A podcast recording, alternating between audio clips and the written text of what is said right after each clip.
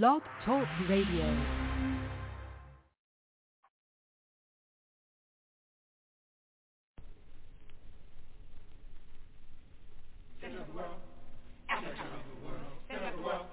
Africa, the center of the world. Latitude zero, longitude zero, planned by the Creator. Zinjanthropus was the first man found on the earth. That earth was the motherland, Africa. We know that without total understanding of what happened in the past, it would be difficult to relate to the future. We know that within the structure of the music, there should be a message, and the message should be truth. So now, we give you the center of the world.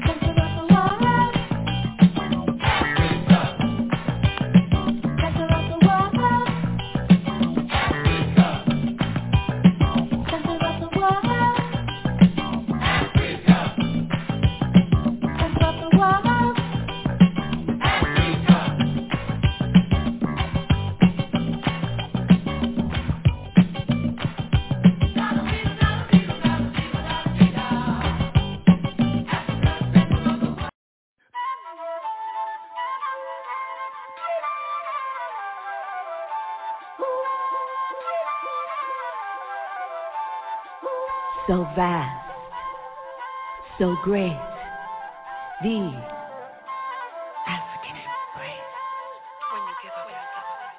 the color of life, universal harmony. The earth supports our conscious effort for sustained humanity. Human beings human love on a spiritual tip. So vast, so great. The African embrace. Live beyond, love beyond your skin to where you belong.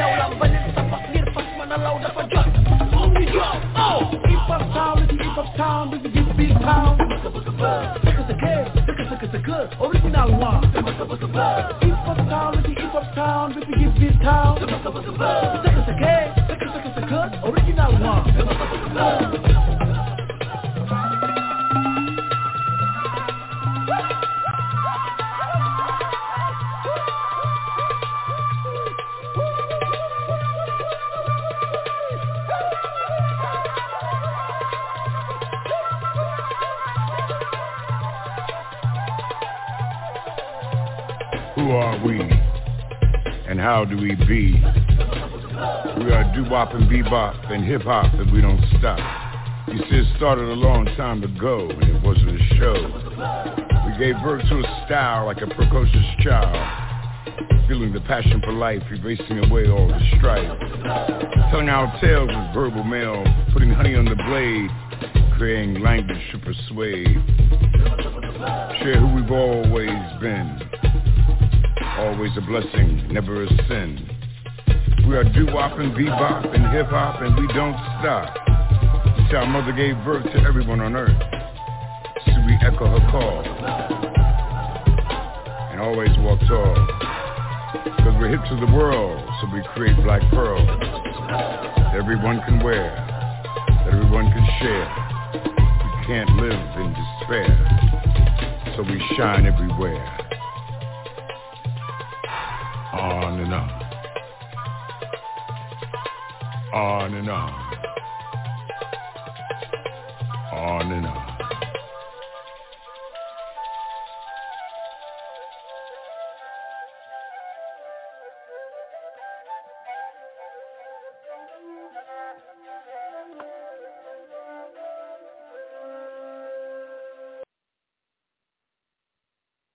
on the fifth day of December 2021. We welcome you to Africa on the Move. What are we doing? Damn. That's the day thing. We would like to welcome you to come and join us by dialing 323-679-0841. You see so many things going on. You can also ask yourself, what are we doing? Damn.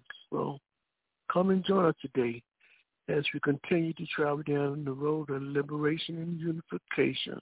Always, we speak for the voice of the voiceless. We're going to be in the seat and we're going to take the heat. As we define it, we're going to stand behind it.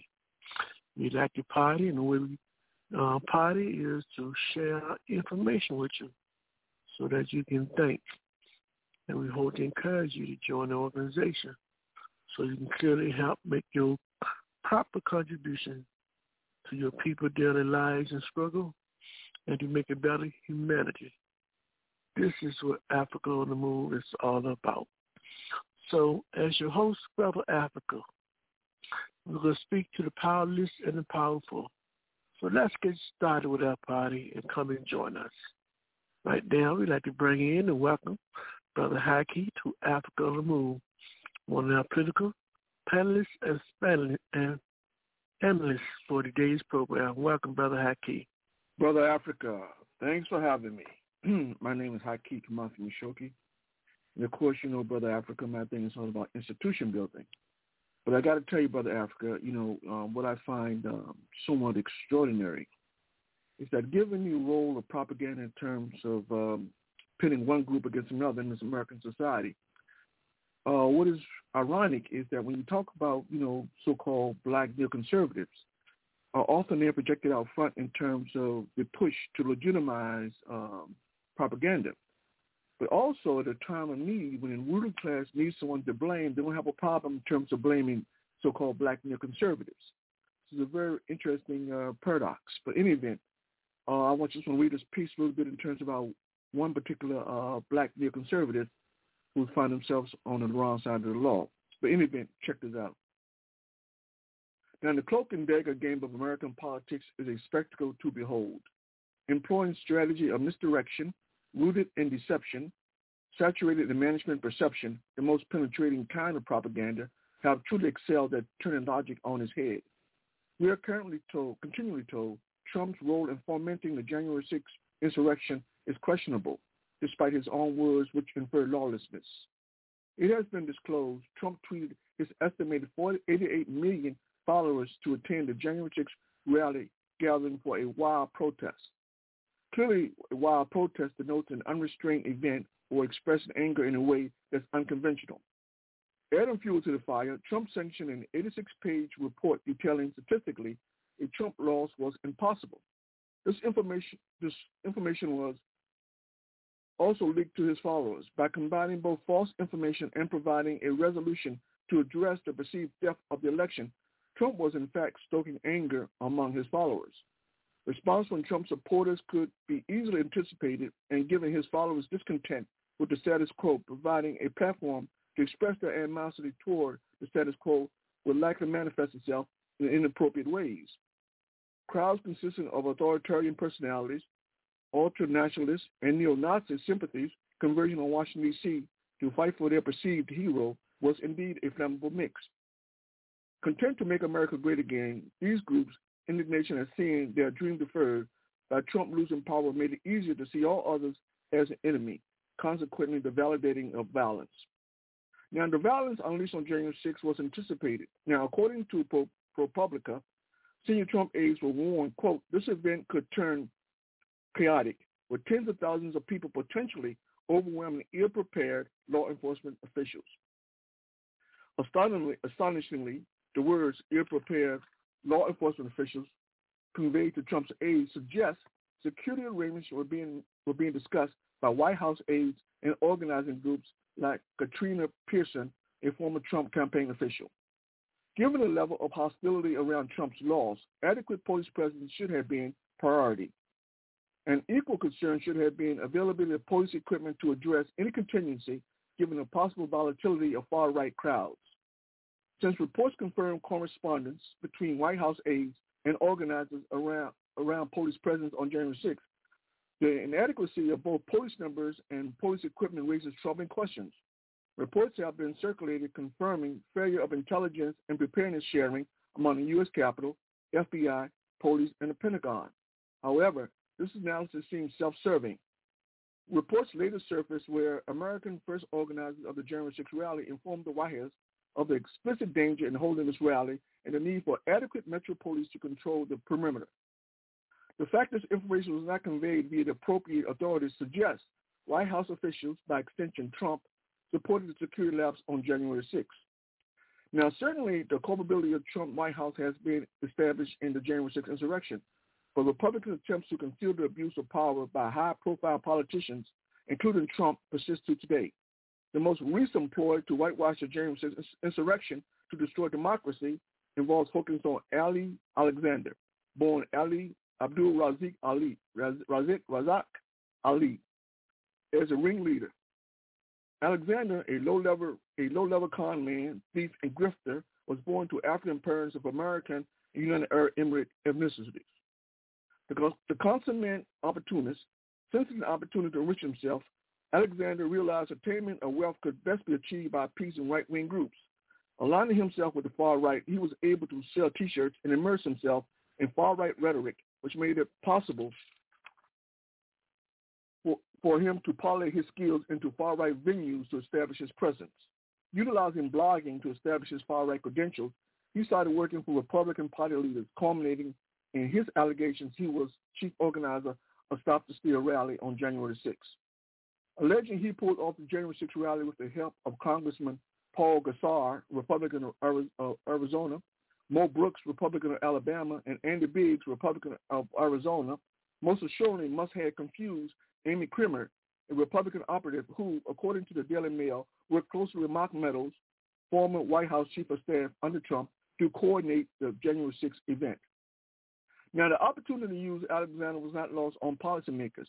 Benefits of portraying Alexander as the mind behind Stop the Steal are numerous for political operatives. But among the myriad of benefits for political operatives, by blaming Alexander, Trump's involvement could be minimized, strengthening the case for assertion of executive privilege not to disclose White House discussions, which are privileged according to some legal scholars.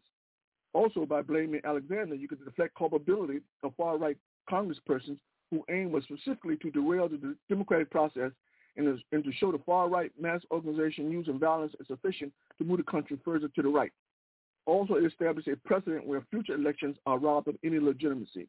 And lastly, by indicting by indicting Alexander, it creates the perception far-right grievances are legitimate, which serves to obscure the growing fascism which is necessary for capitalist domination to continue. Structural inequalities are denied while the wholesale scapegoating of rich against the poor, powerful against the powerless, white against black earn agency. Alexander's newfound notoriety may make him famous or see him jailed, but it won't necessarily translate into more money for him. For Alexander, not getting paid for his hustle is an ultimate abuse. And Brother Africa, I'll close with that. Okay, Brother Haki. Next, we go to Brother Anthony. We'd like to welcome him to Africa or More. Welcome, Brother Anthony. Hey, thanks for having me, Brother Africa. Uh, revolutionary greetings to you, the fellow panelists, and the listening audience. My name is Anthony Williams. I'm an organizer for the All African People's Revolutionary Party, GC. Objective is Pan-Africanism, the total liberation and unification of Africa under scientific socialism, which is the ultimate solution to the problems that Africans face worldwide. Following Brother Anthony, we now bring in Brother Moses. We'd like to welcome Brother Moses to Africa Removed. Welcome, Brother Moses. Thank you, thank you, Brother Africa, and greetings to everyone within the sound of my voice, especially the illustrious panelists. My name is Robert Andrew Moses. I've been in the struggle for scientific socialism from the moment I was introduced to Marxism during a government class back in my high school years, 1968.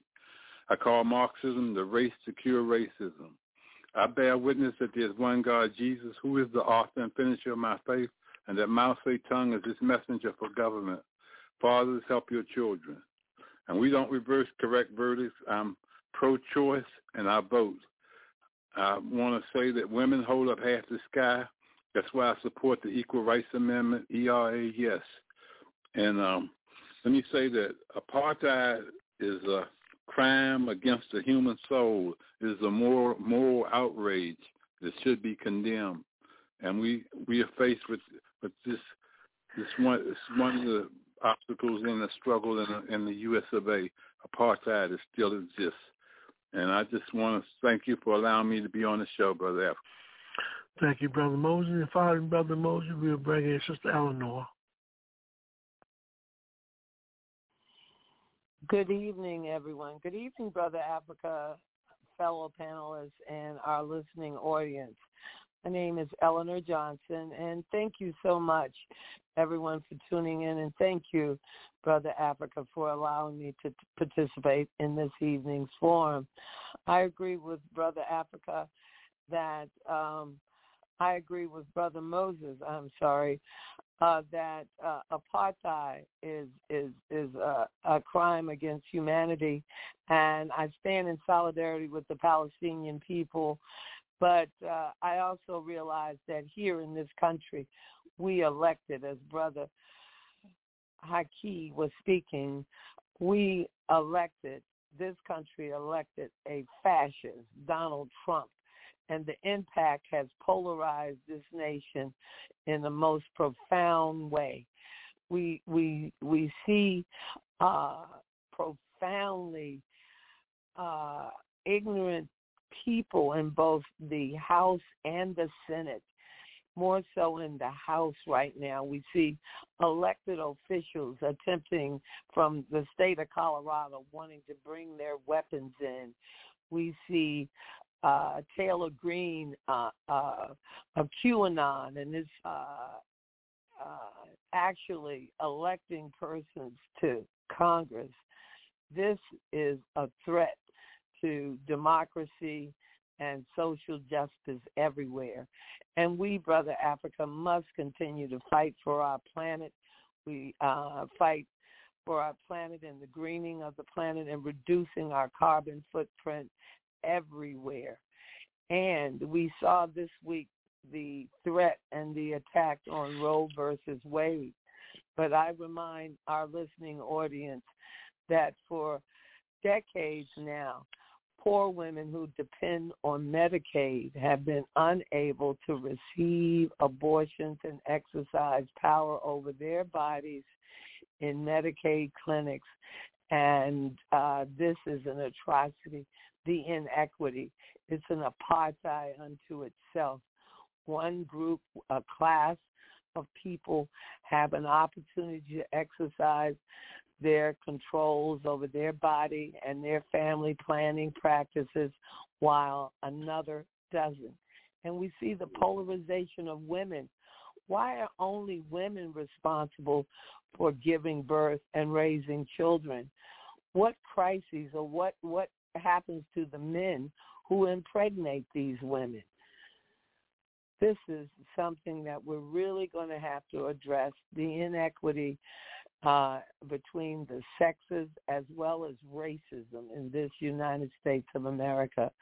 So yes, women hold up half the world, but it's more than just something we should talk about. Probably hold up more than half of the world because they're responsible for not only working jobs, but controlling the household and their families.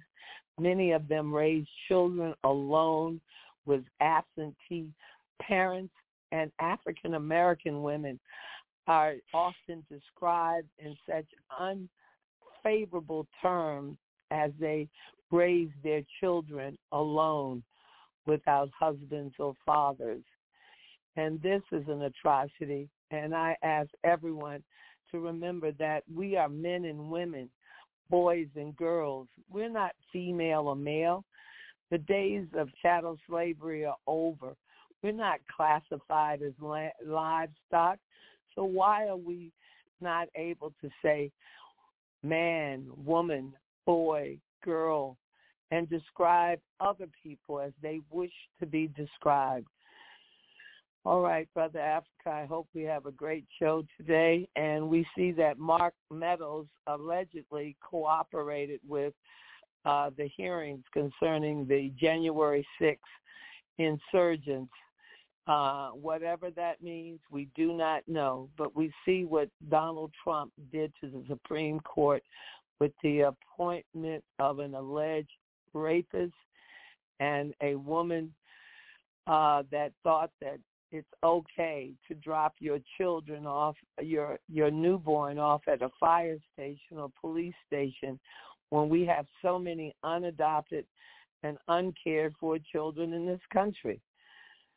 And no one is thinking about feeding, educating, and housing these women and children. So we really need to think this thing tr- through and create some type of equity for all people. Thank you. Thank you. Thank you, Sister Eleanor. You listen to Africa on the Move. We're going to pause and take a revolutionary culture break, and we'll come back. We're going to get started with our segment, What's Going On in Your World and the Community. This is Africa on the Move.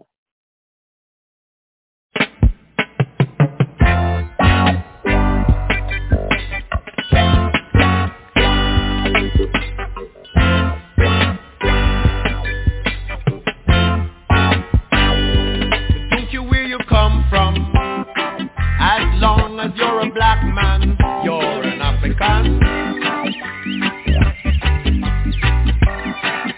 mind your nationality, you have got the identity of an African. Cause if you come from Clarendon, and if you come from Portland, and if you come from Westmoreland, you're an African.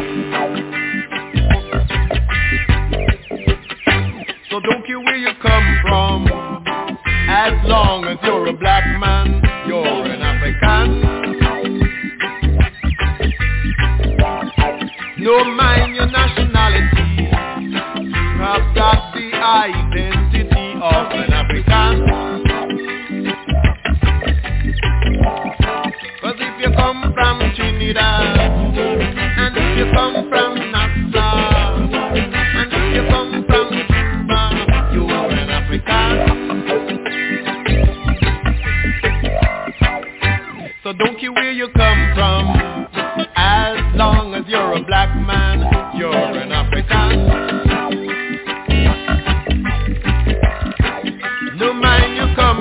Asia.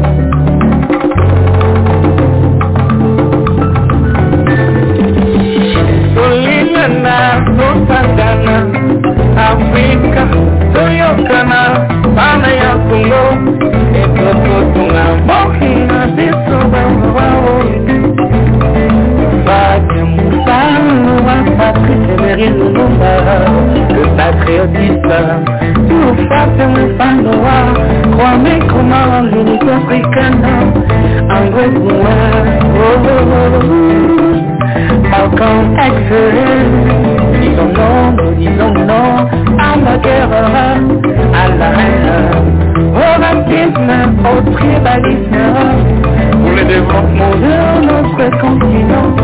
Africain, le Congo, va se développer dans l'unité, dans l'amour, la volonté, le vertige. L'amour, la volonté et le sacrifice pour le changement du Congo. songolo pour un congo madame patricia lokwa congo africa We are strong, Congolese, united, we are strong.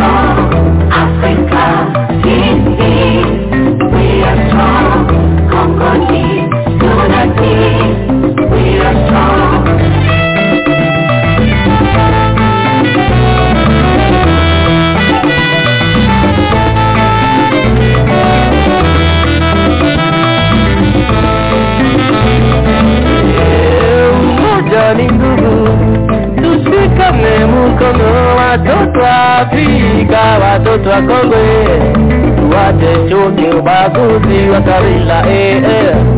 Tuungane tupeane mawazo ndio tutajenga nchi yetu Kongo oh, oh, eh, eh.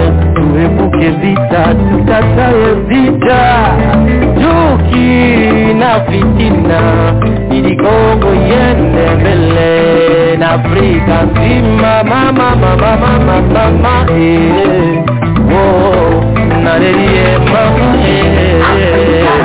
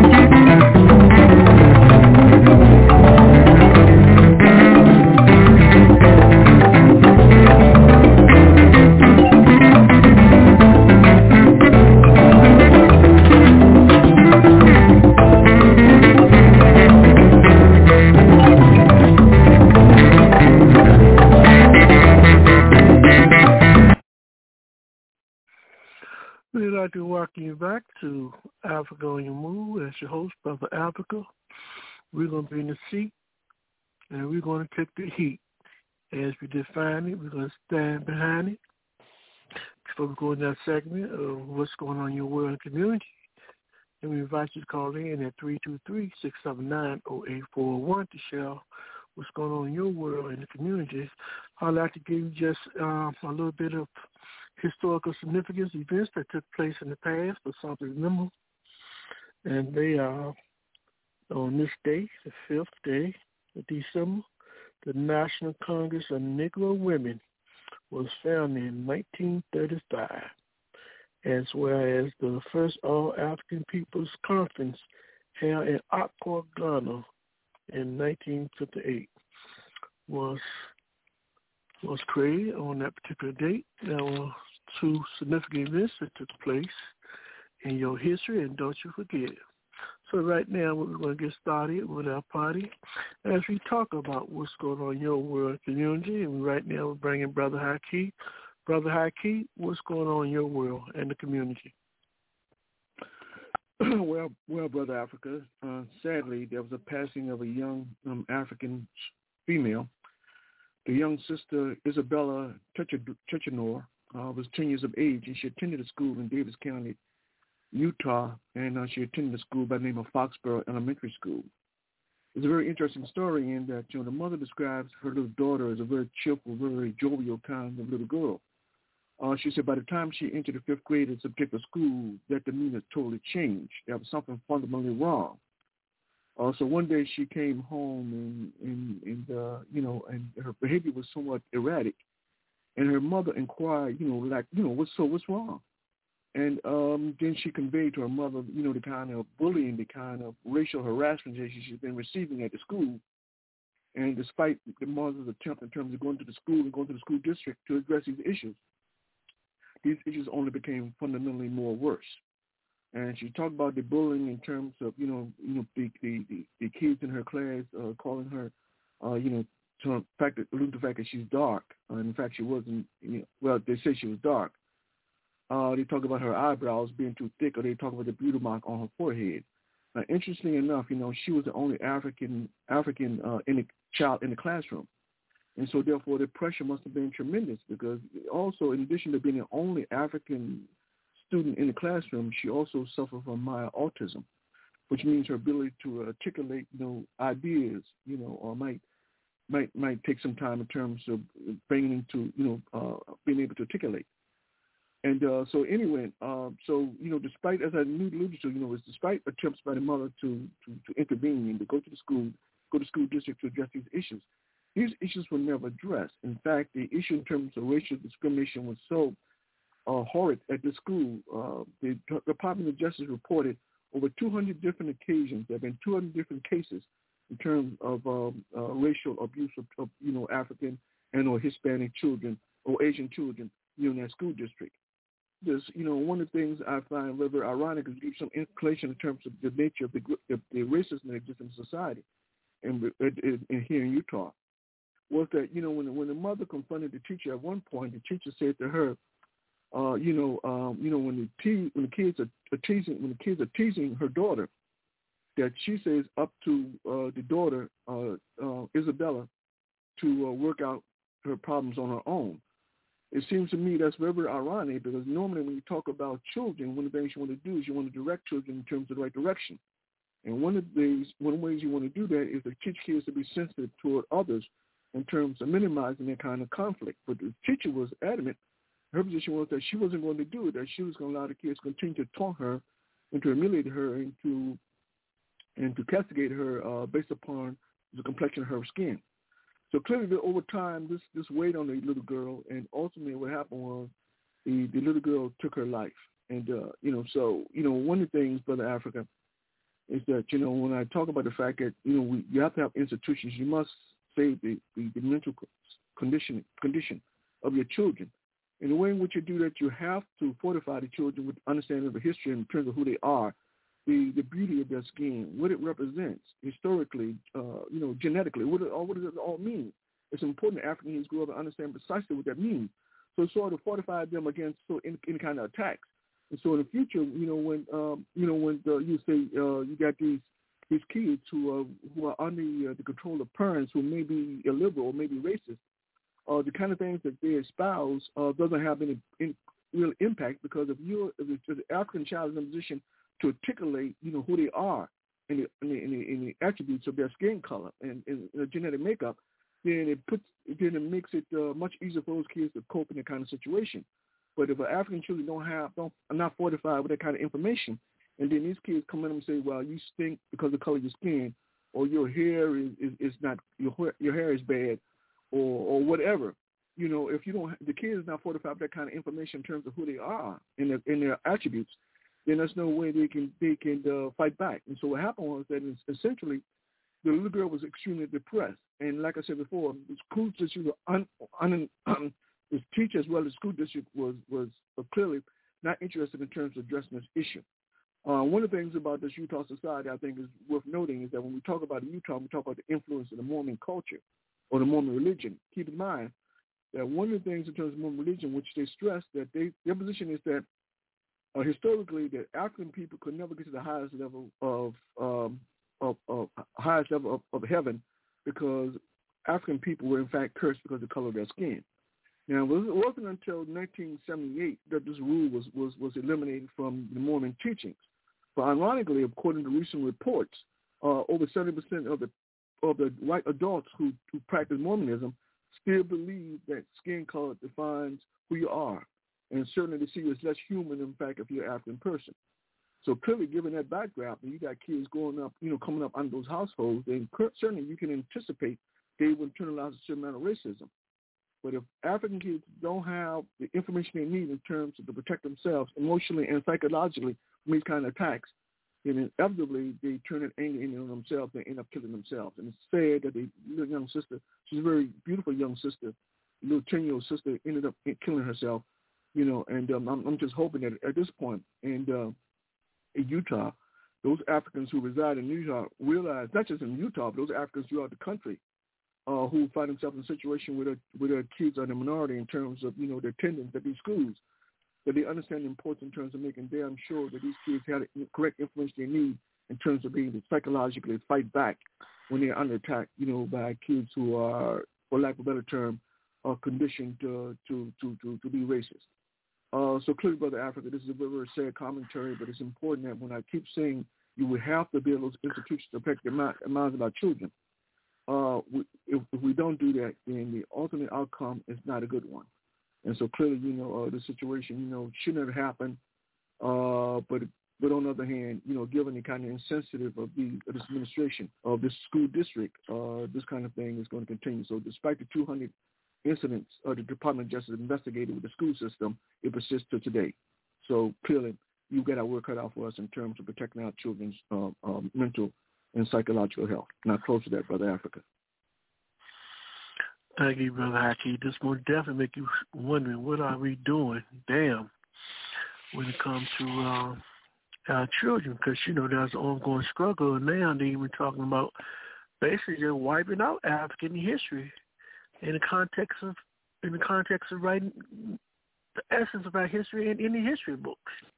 You know, anything that reflect uh, the positive aspects of our people, they're talking about rewriting or writing out com- completely. And there must be a strong fight back to make sure our history is known not only to us but to the rest of the world. Thank you, Brother Haki. Next, we'll make our transition to Brother Anthony. Brother Anthony, talk to me. What's going on in your world and the community?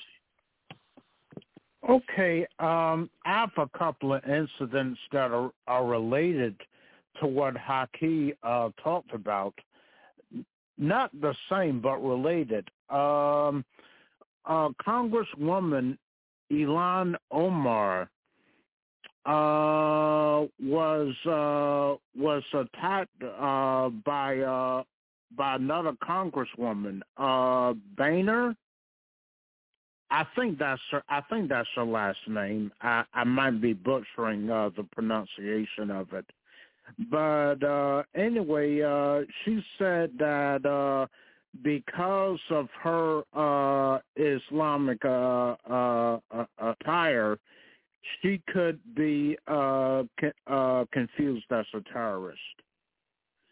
And uh, you know, for uh, for a coworker to make that kind of remark about another coworker is, um, you know, uh, creates a, a, a definitely a poisonous work atmosphere and uh, and shows the level of cultural and religious intolerance that pervades U.S. society.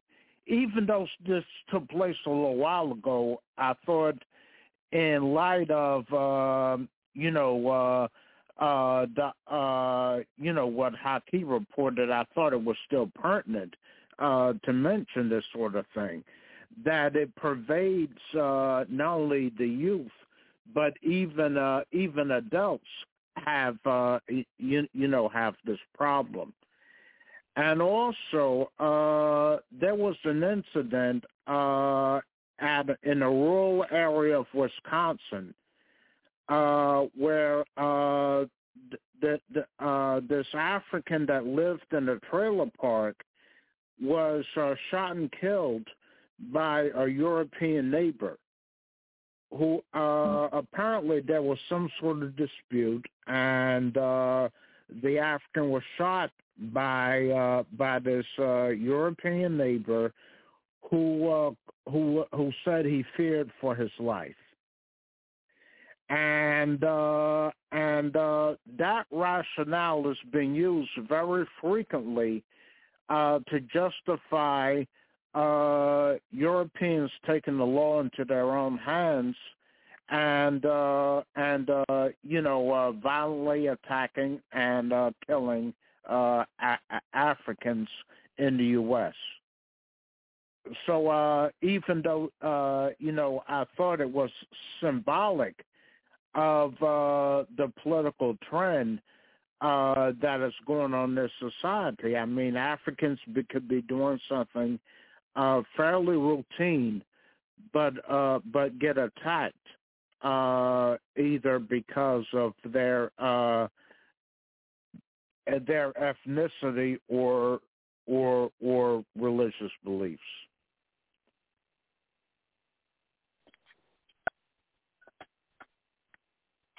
Thank you, Brother Anthony. Going from Brother Anthony, we now go to Brother Moses.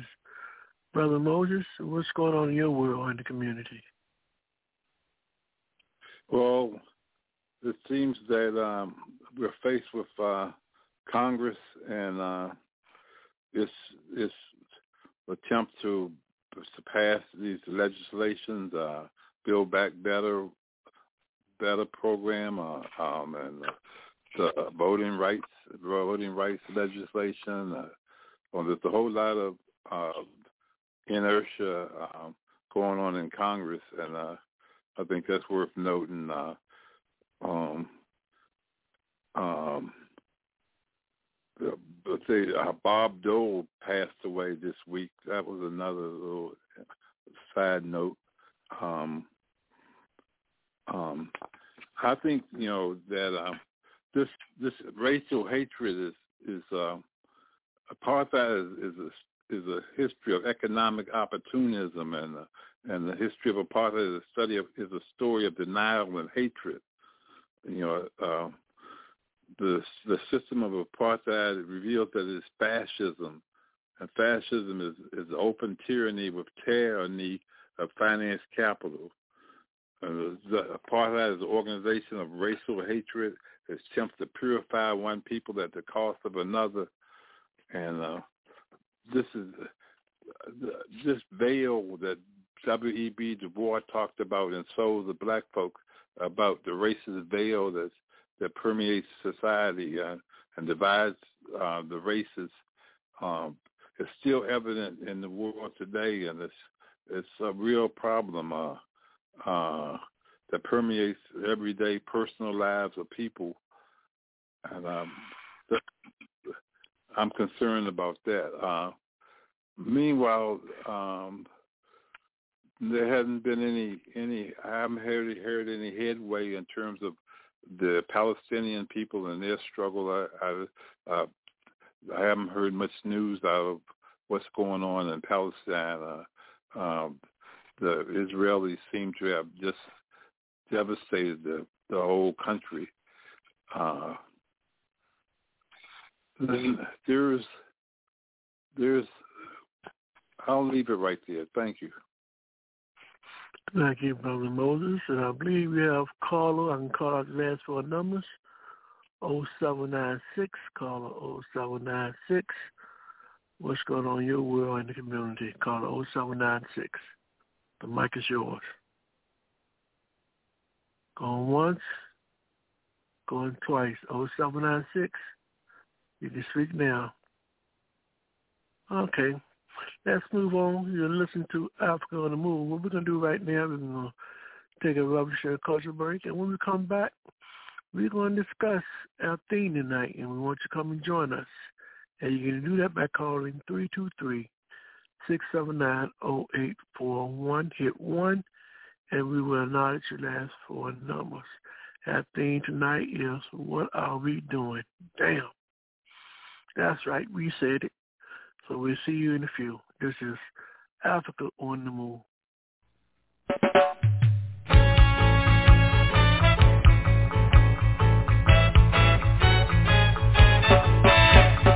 Buffalo soldier,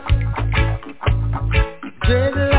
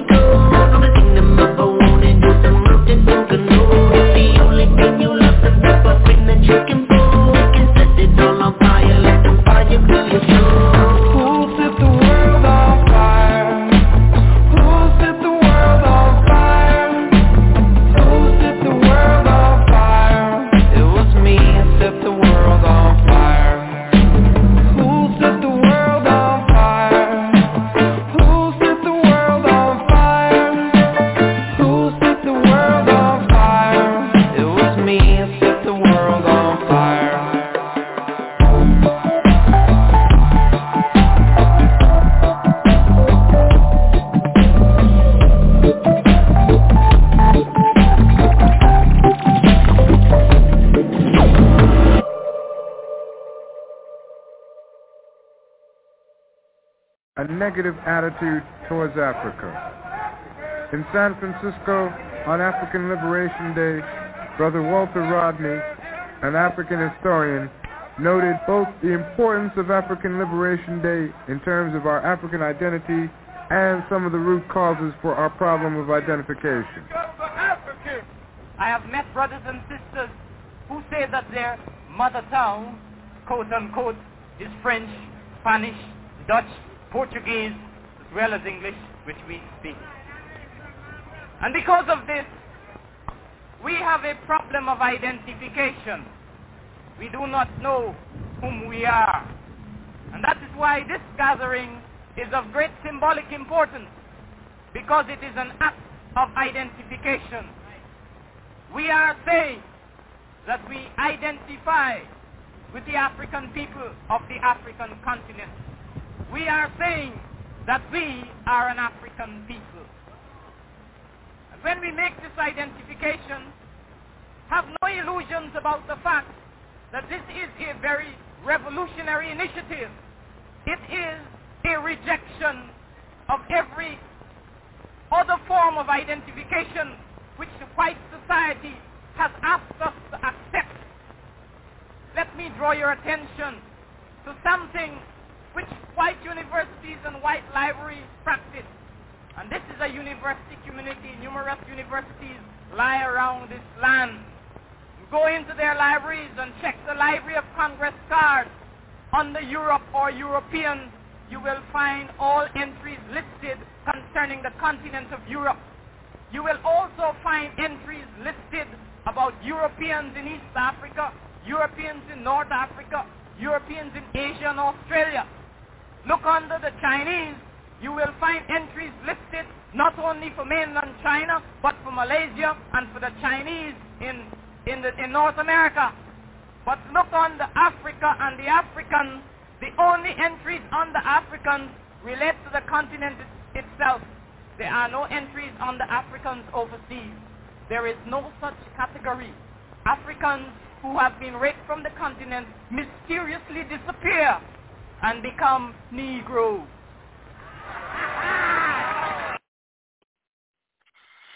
We'd like to welcome you back to Africa on the Move. This is the fifth day of December 2021. And our theme tonight is What Are We Doing Down? We will host some particular articles of interest. We'd like for you to join us in this discussion by calling 323-679-0841. If you have a common question, hit 1, and we will acknowledge the last four numbers. So panelists, analysts, let's get started for tonight and discuss the first article that came out of Bloomberg Report where it talk about Bill Gates. Let me just start you off a little bit about this with this article, and I'd like each one of y'all to give y'all take analysis on the importance importance of understanding what this article was conveying. Stated that last month, Microsoft co-founder Bill Gates surpassed Amazon CEO Jeff Bezos to once again become the world's richest individual according to Bloomberg Billionaires Index, borne by an enormous 48% increase in Microsoft share price this year.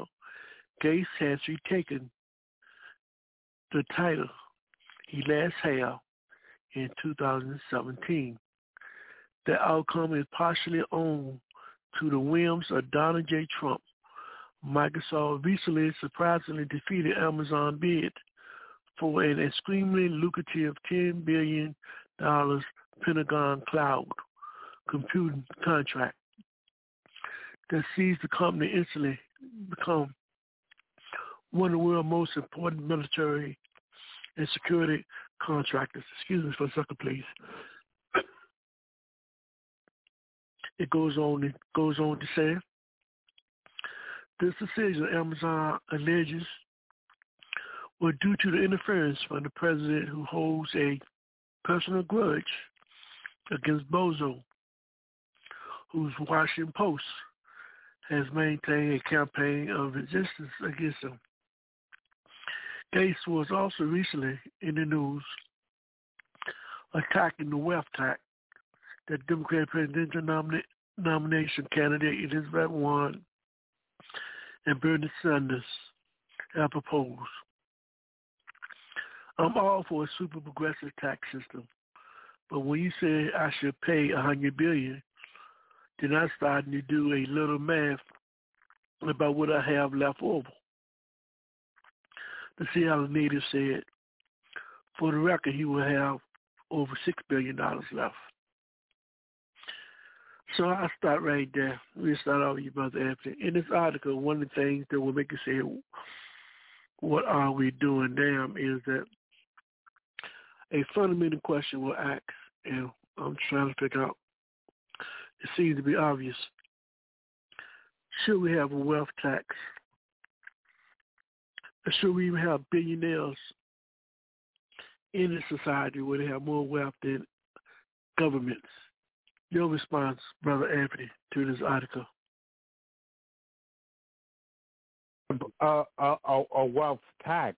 Uh, tax should be wealth because the wealthy uh, consume a bulk of uh, the resources of society, while the uh, while the masses who uh, of people who generate that wealth are left to suffer because they do not have the resources needed uh, to survive in this society, or just enough uh, to go to go back and forth to work. And uh, now, in this article, uh, Gates is presented as a good uh, as one of the good billionaires uh, because of his philanthropy. But at the end of the day, I mean, uh, what he gives, he, gets the he gets the write off of his uh, the write off of his taxes, like most billionaires do that make donations. So as I, uh, let's see, in a in, in, in, in a just society, there would be no billionaires because uh, where you have wealth, wealthy people, you have poor people. That's how the, the difference between wealthy and poor people arise, because the wealthy live off the off of the blood, sweat, and labor of the the toiling masses of the people. Even though they may, uh, uh, you know, the, regardless of how kind-hearted in nature they are. Uh, they uh, where uh, where where there's wealth, there's poverty, and history has shown that, especially under a capitalist system. And uh, and uh, let's see, and uh, a system in which you have a few that control the wealth of society has to be abolished abolished in favor of a society in which uh, the uh, the the people that that were to bear the fruit are the same as the fruit eaters. And uh, I think uh, you know, so I think uh, I think uh, a, a, wealth tax would be a fair way, inadequate but it would be a fair way of uh, of uh, re- re- redistributing uh, the resources of society so that it benefits more of the people. Thank you, Brother Anthony. Brother Haki, come talk to me, Haki. And talk about across the media, Gates is presented as one of the good billionaires a warm-hearted philanthropist dedicated to giving away his entire fortune to needy causes. The charitable organization, the Bill and Melinda Gates Foundation, is the largest of its sorts in the world, holding over 50 billion in assets. His insight and generosity are constantly emphasized in headlines, as the following examples demonstrate. Bill Gates philanthropist. Why Bill Gates thinks finding any polio is worth it. How Bill Gates aims to clean up the planet.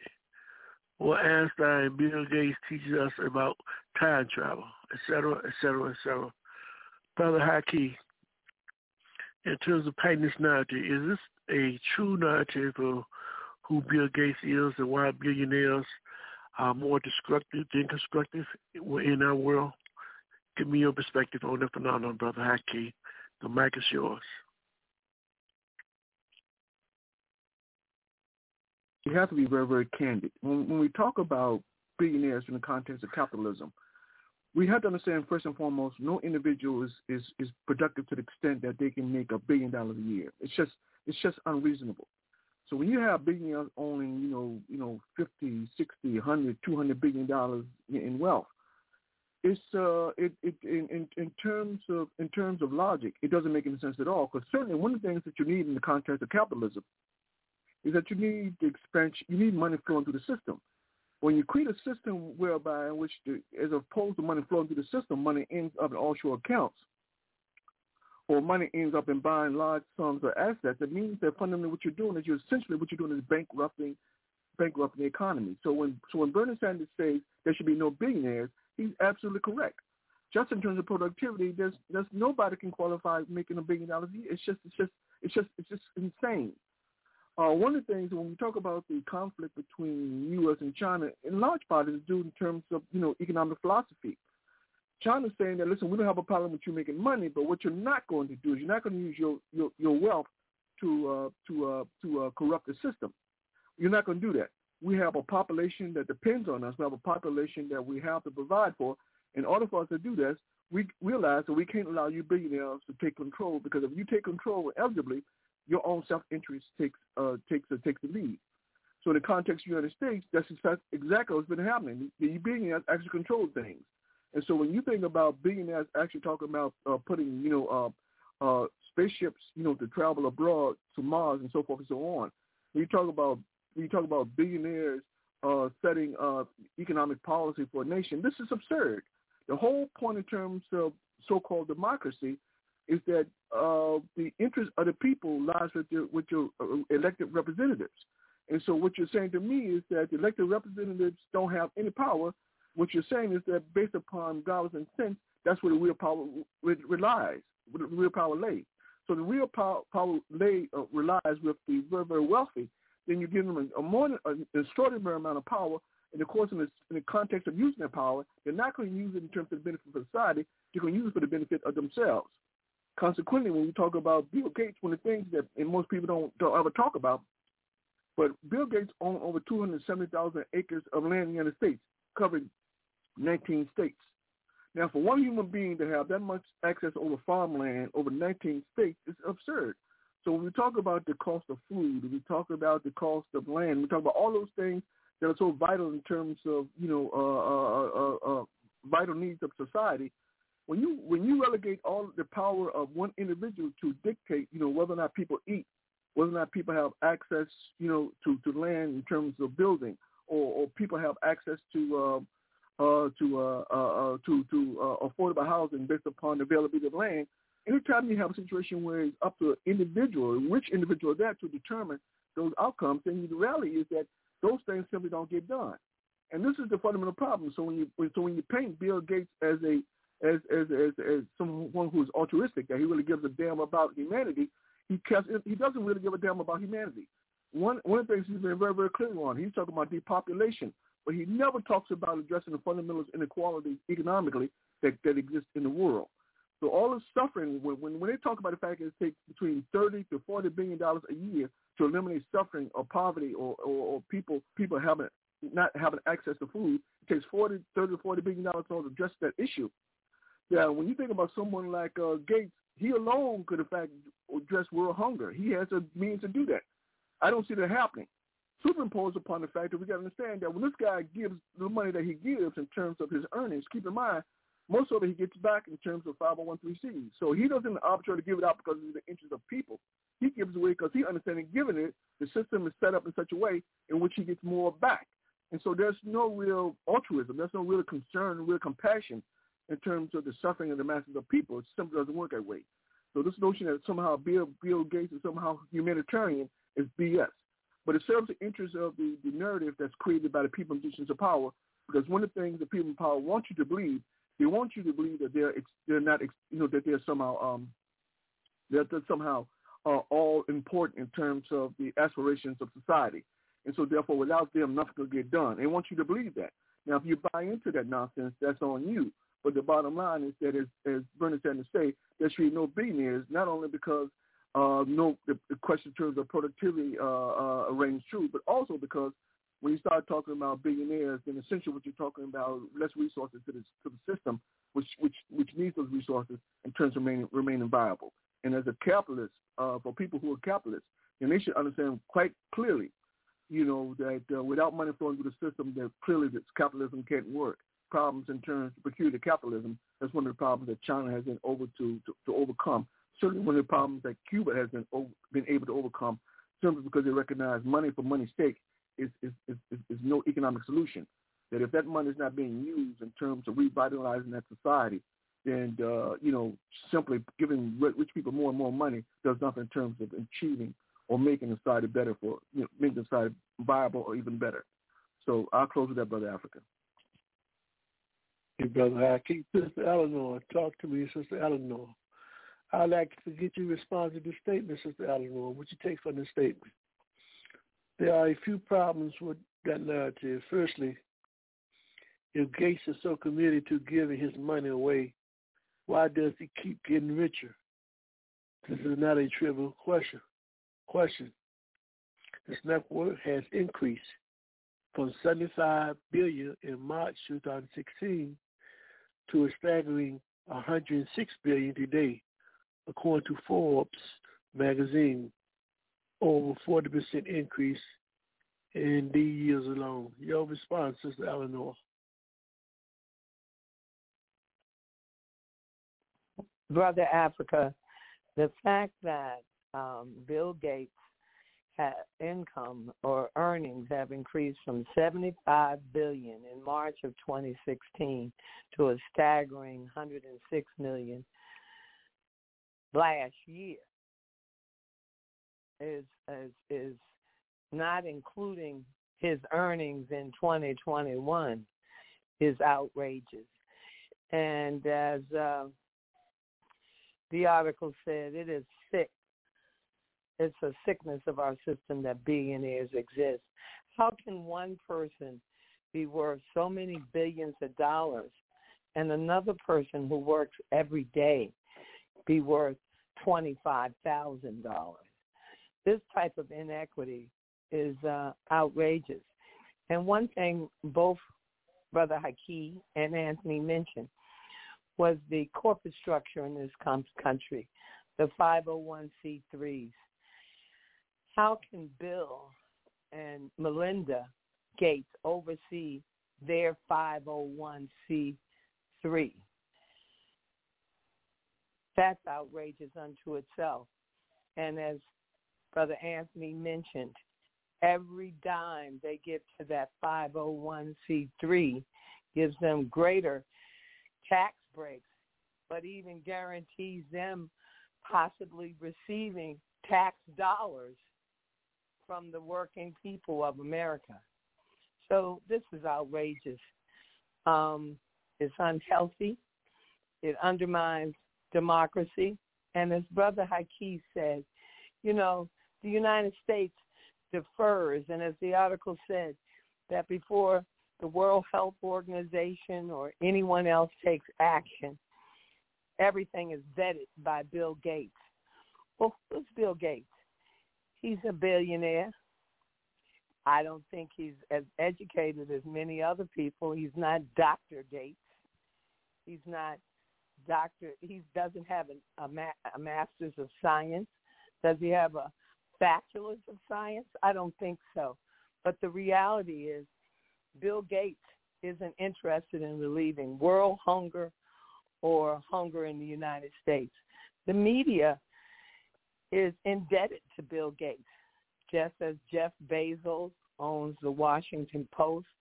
Bill Gates has contributed, as the article stated, greatly to uh, NBC News, to Al Jazeera, to The Guardian in Great Britain, the United Kingdom. So, you know, uh, some of this is self-serving misinformation through the media. He's a generous philanthropist. Yeah, it's true. Warren Buffett told Bill Gates about giving his money away, sharing with the world. But did Warren intend for him to set up his own 501c3 where he directs those dollars?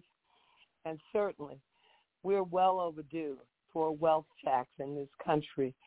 And as we know, the EU, the 27 countries of the EU, are planning to establish a wealth tax of at least 25%.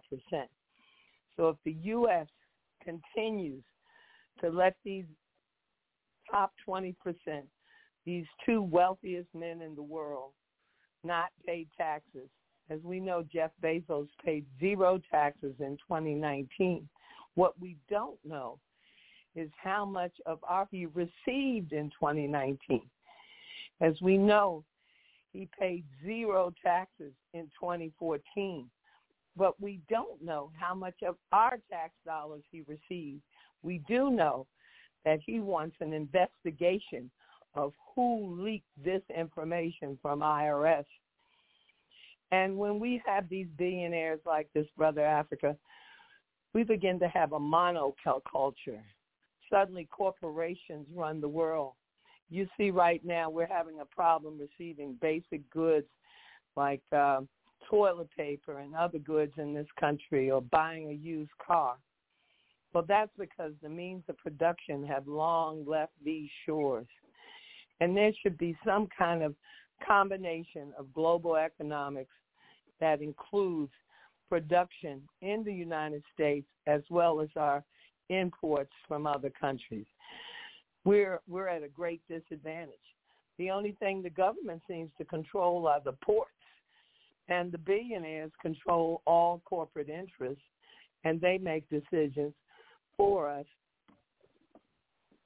Excuse me, brother African.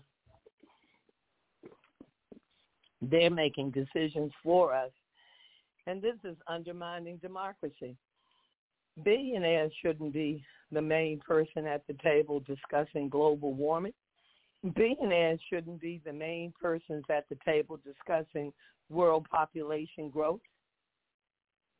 Billionaires shouldn't represent the interests of organizations like the the World Health Organization.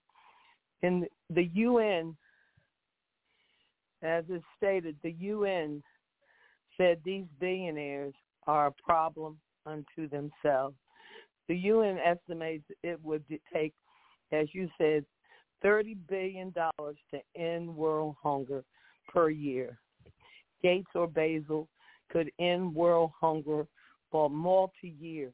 They're not taking an action to do that. They're not setting up windmills and alternative energy, brother. They're not and they're not concerned about the interests of the working class. And Jeff Bezos, he undermined the forming of a union just this year. Why would he not let his workers organize and be protected and have decent wages and health care and a retirement plan? What did it take from him? His his his violations to workers' rights, were just an expense of doing business. Whatever the courts find him, it's just another write-off being paid for by the workers of America and being, quite frankly, paid for by our tax dollars. So, um, no, we don't need all these billionaires. We're going to need to change. And everyone seems to identify with these billionaires. They're the ones polluting the earth. While everyone's worried about global warming and their floods and fires across the nations of the world in 2021, Bezos is going out in space and Gates is talking about how he doesn't use fossil fuel. He uses uh, petrol from corn in his jet. Either way, he's destroying the planet.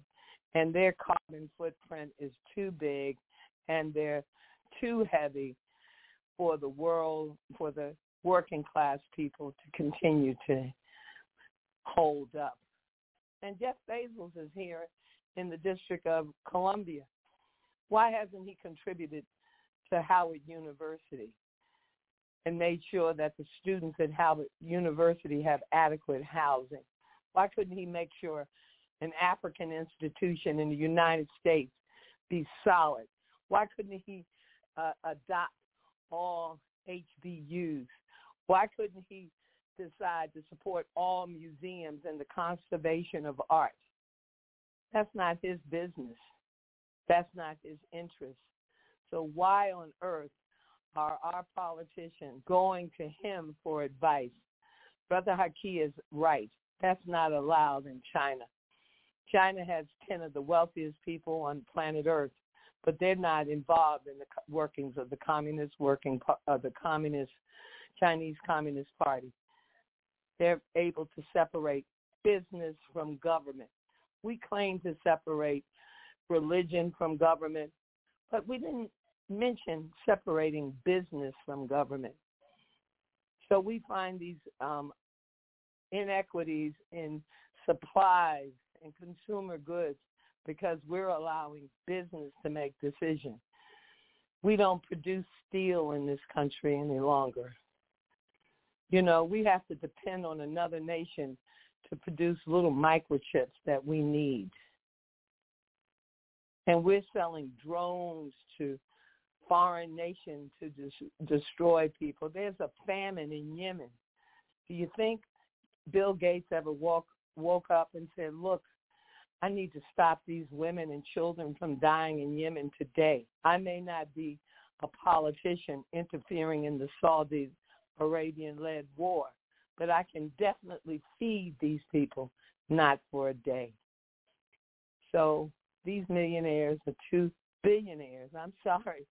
These trillionaires, whatever they are, are too heavy for the world. And their incomes exceed, as you said, Brother Africa, many nations. So the article is clear, and Bernie Sanders is correct. We need a wealth tax. And Elizabeth Warren, I'm, I'm, she attempted to capitulate and apologize to Gates after she said that he should pay a hundred billion dollars in taxes, and he would still have six billion left all, over, and his income growing by it seems by the day, if not the hour. So certainly we need to re-examine how we think of having the super super rich and the rest of the world environmentally unsound socially unjust, and it undermines democracy in every way. Thank you, Brother Africa.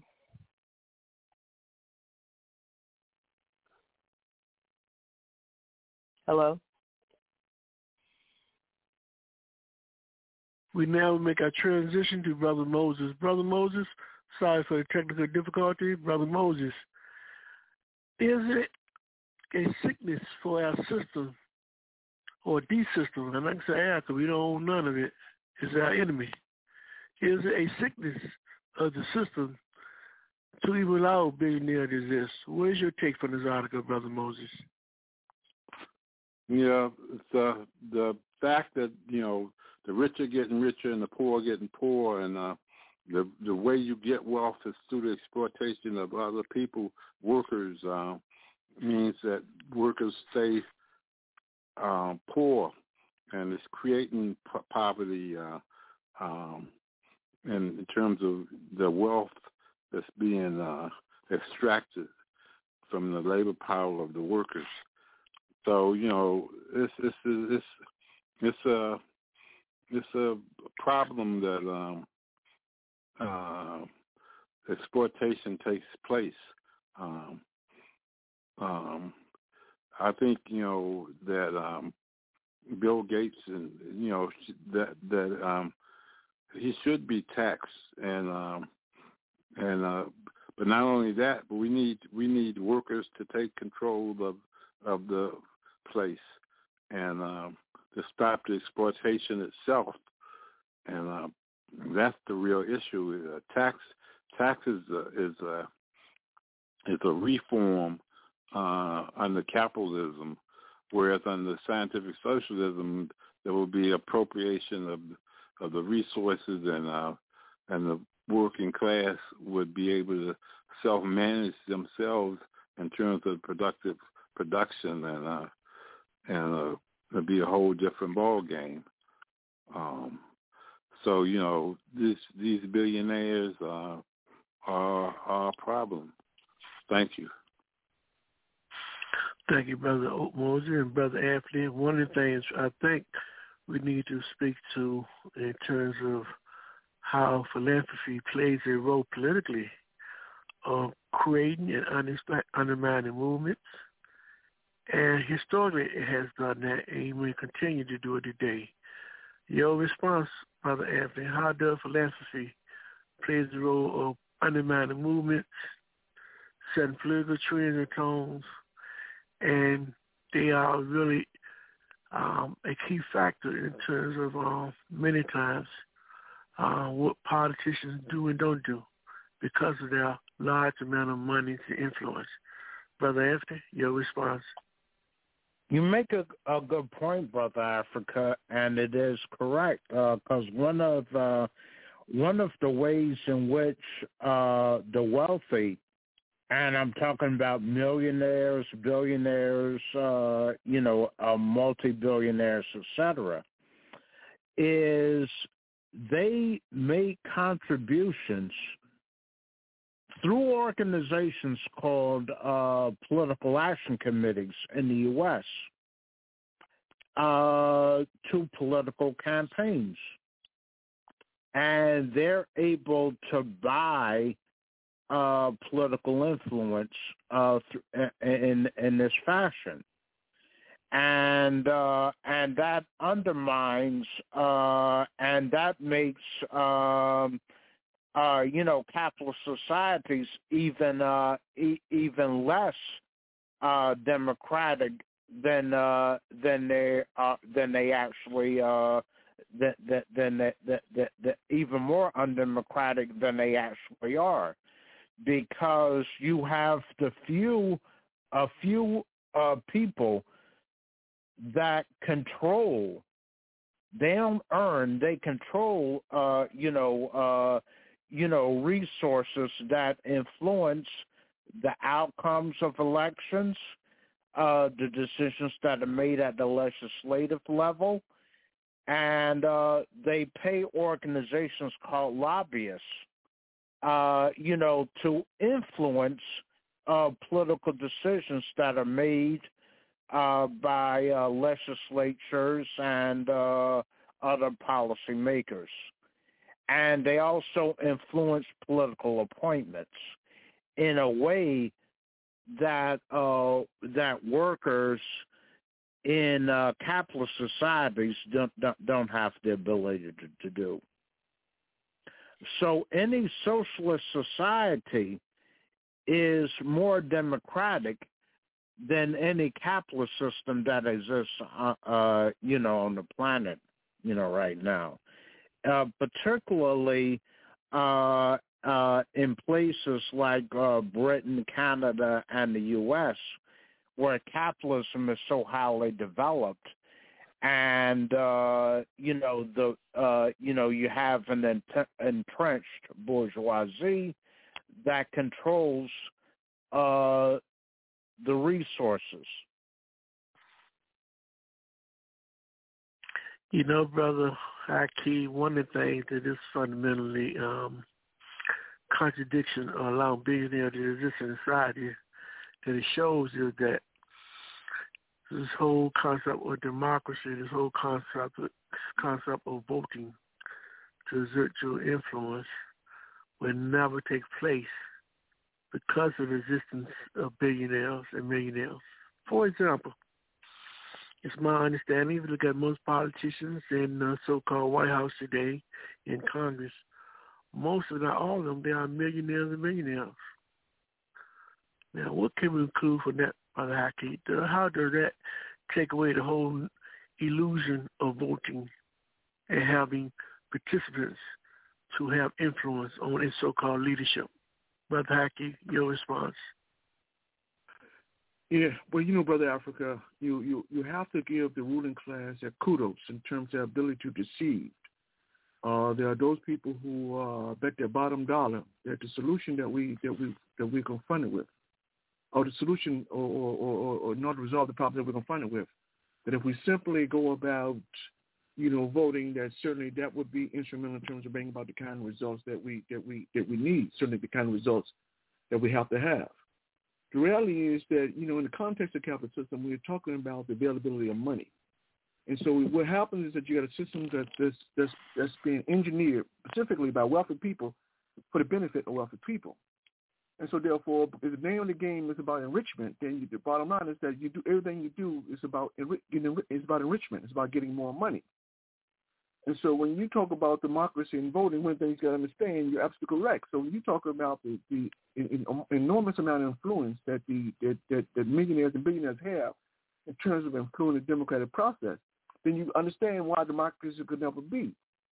Uh, one of the things is that when we talk about the the, the, the, the importance in terms of you know uh, money in the context of capitalism, you got to understand that when you when you make decisions in, in, in Congress in the hall in the halls of power generally, certainly one of the things you want to do is you want to do make those decisions with with with, with, the understanding that those decisions are going to impact you positively over the course of over the course of a, course of a, uh, of, of time.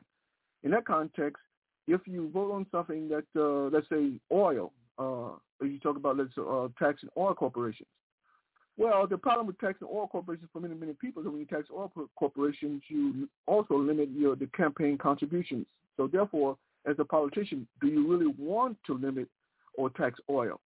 Because it's going to impact you directly in terms of com- campaign contributions. And so therefore, so it's a vested interest in terms of playing ball because the more politicians play ball, then the more money you can earn. So in terms of democracy, democracy doesn't really exist because the bottom line is that it's all about the money.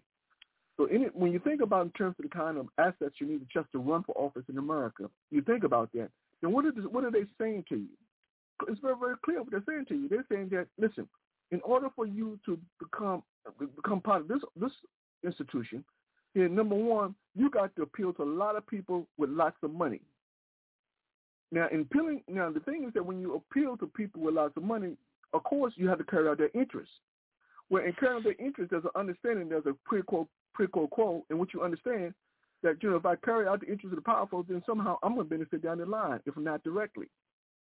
So clearly, so the question of democracy becomes a very, a, a very, very, um, a, a, a, very difficult uh, argument to make in the context of capitalism. You see, the two of the two, you can't have two. Uh, the two, the two counter one another. Democracy says that it, uh, it sees things sees things as egalitarian uh, uh, pursuits. In other words, the interests of the of, of the masses of people take precedent over, over the concerns. Whereas, whereas capitalism says that no, no, no, no, no, no, it's all about individuals, all about individual attainment of wealth. And so therefore, in that context, when you got a politician in positions of power who got an opportunity to make lots of money by playing ball, why do you think they would give any credence to democracy? Why would you think? Why, why do you think they would say, hey, what the people think is important? Of course, what the people think is not important. And one of the things that I'm very, very sad, and I mentioned this before, and one of the things I had, I got uh, a little bit of respect for uh, Alexandria Ocasio-Cortez because of some of the things that she says. But when she sold out to the Israel lobby in terms of giving them billions of dollars for the sole purpose in terms of the, you know, the, the, the destruction of the Palestinians, the destruction of the people in Yemen, when she gave that, people billions and millions of dollars for military armory, armory, uh, uh, I, you know, I realized just the power in terms of, uh, of, of money, you know, in the society. So we got to be very, very clear. So when we talk about democracy in the context of capitalism, the two can't coexist, and and this is a, this is a sad reality. We have to understand that. Also, when, when, as Brother Anthony talked about, when you talk about the fact that um, you know when, when you talk about the role of money in terms of politics, one of the things you got to understand: not only do people in position of power make stipulations, but they also very, very good in terms of legitimizing and interests. And so therefore, the people in, in this country say we want affordable housing. Well, what happens when we say we want affordable housing? The politicians do what? The exact opposite. Okay? The people say we want jobs. What do, what do the politicians do? The exact opposite. Uh, people in Saudi say we want to have access to education. What do the people do? The exact opposite. The politicians do the exact opposite. So you begin to ask yourself, wait a minute, all these things that people need, that we keep on saying we need these things, but our politicians, our elected representatives, do the exact opposite. So what is the benefit in terms of them playing ball? It's about the accumulation of, of money, and it's very, very simple. It's very, very clear. But on a more local level, Brother Africa, I'm going to say this and I'm going to conclude. Important that we talk about philanthropy as it relates to you know local local local organizations, one of the things, and George Charles is very clear on this point, one of the things they do in terms of dividing movement. So one of the things, if you want to play up, say, for instance, gender uh, gender uh, gender uh, uh conflict in the context of movement, well, you have you find some people who say that the problem is that uh, women are being exploited, and so therefore that is the issue. Or you say to people, well, the problem is that, uh, well, you know, uh, it's the treatment of animals which is problematic, and that has to be addressed. Or they say, uh, well, public schools are obsolete, so what we need is what we need is, is uh, vouchers to go to, you know, uh, uh, to to to schools that are sanctioned, you know, by private by private individuals as a solution to the, the economic ills of society. All these issues tend to divide, but in the same token, they give legitimacy to those issues. And so what happens is that while you're dividing people around around these issues, because people don't see whether they're talking about you know animal rights or whether they're talking about uh, schooling, education, or whether they're talking about uh, women's rights. None of the stuff can be divorced from the way capitalism works. See, this is the thing. So what they conveniently do, what they intelligently do, is they keep people away from discussion around capitalism. So people keep talking about these gender issues, gender issues, or these uh, uh, uh, or these kind of issues, which are really side issues, which really don't get to get to the essence of the problem. So you see, the essence of the problem is the capitalism. So all of these things, if you're going to remedy all of these problems, then you have to you have to get rid of capitalism. It's very very clear. But what these billionaires recognize is they can divide these movements by simply funding these groups who are going to push their line at the expense of the reality in terms of the need for the to, to, to abolish you know capitalism. So clearly, these these philanthropists understand that this correlation is so-called, at least this perception that uh, democracy exists, and and and and and, and, and, and democracy represents uh, uh, represents is truly representative of the ability of people to to actually vote. Philanthropists understand that's all crap. They understand that the masses of people don't have any real power in terms of affecting real change in society unless we're organized and moving to moving to number one we can go to the voting route to make sure that you have people who are going to push our interests, which is which is very difficult to do, or we create our own independent parties in terms of you know push to push against you know the prevailing uh, uh, uh, uh, uh way of doing things politically. So clearly, brother Africa, so, so this so this question in terms of democracy and capitalism, I think is very, very important that we understand the, the, the implications of the, that question.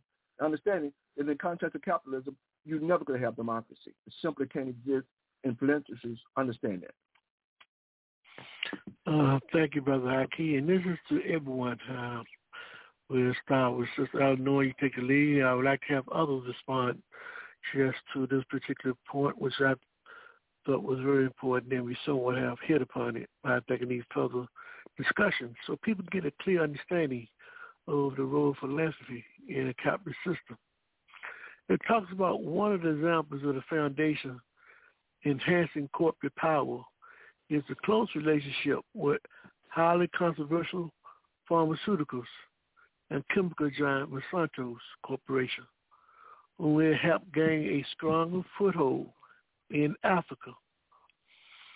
It also oversaw a flawed clinical trial of the HPV vaccine in India in 2009 where 23,000 impoverished girls aged 9 to 15 were exposed to potentially laden drugs without even their parents' consent, leading to several deaths. He is also preoccupied with controlling Africa's population through family planning, fearing a population boom. As such, he appears almost more interested and eliminating the people who are suffering than the source of the suffering itself. Gates is also one of the most important individuals leading the sort on the American Public Education Network in the form of charter schools. Now I'll stop right there. That says a lot. Give me your your, your take of this particular statement, Sister Eleanor, and I'd like the rest of my panelists to weigh in on this as well. Eleanor, start us off. Brother Africa, that is an example of um, undermining uh, democracy and a free society. Uh, charter schools take money out of the public dole and put it into private schools that uh, the private sector and the religious right, as well as other corporate inter- interests, uh, set the curriculum. And uh, this undermines education, but it definitely um, takes away democracy. And it was interesting that Bill Gates and the the Gates Foundation contribute so much to the uh, uh, charter schools. Now, as we know, unionized public school teachers and other workers are uh, opposed to th- these uh, charter schools. Um, no bigger campaign, as it says, there is no bigger campaign of the charter schools. Uh, there's no bigger uh, champion of the charter schools than Bill Gates, who has plowed enormous amounts of money into the movement, even funding pro-charter school uh, documentaries, waiting for Superman. Now, um, this is an example of uh, really uh, undermining democracy, undermining the public sector. Nothing is more uh, primary or sacred than education. And as Brother Haki said, uh, just to backtrack for a minute, if we don't have campaign reform and get these billionaires out of politics, no one, you're right, no one, those few congressmen sleeping on the floor in their office because they can't afford DC rent won't exist because it'll only be a place for the big money people. And it's interesting how Bill and Hillary Clinton went into the White House without any money. They didn't even own their own home before entering the White House. Someone donated a home to them, and it wasn't any two hundred thousand or five hundred thousand dollar home that was given to them. And uh, now they're millionaires living in the Hamptons somewhere. But this uh, charter school and this health issue is a major issue. The fact that these children died in India was outrageous. And just the reality that Bill Gates isn't concerned with eliminating poverty. He just, as the article stated clearly, is interested. He's not interested in eliminating any suffering. He's interested in eliminating people themselves. So, um, and it's interesting that he wants to make his population control efforts in Africa and amongst African people. And as we have seen in recent weeks, that women in these detention centers uh, are being uh, forcibly sterilized. Some of them don't even realize they're being sterilized, even in this country. So this is a real issue, and this just shows how out of control uh, th- this these rich people are. And the only reason they get such favorable press is because they have such an economic influence over the press. And once they purchase everything and they continue to support non-union labor and to and uh, and and deny their own workers to take over the means of productions and to share the wealth continue to be a massive problem.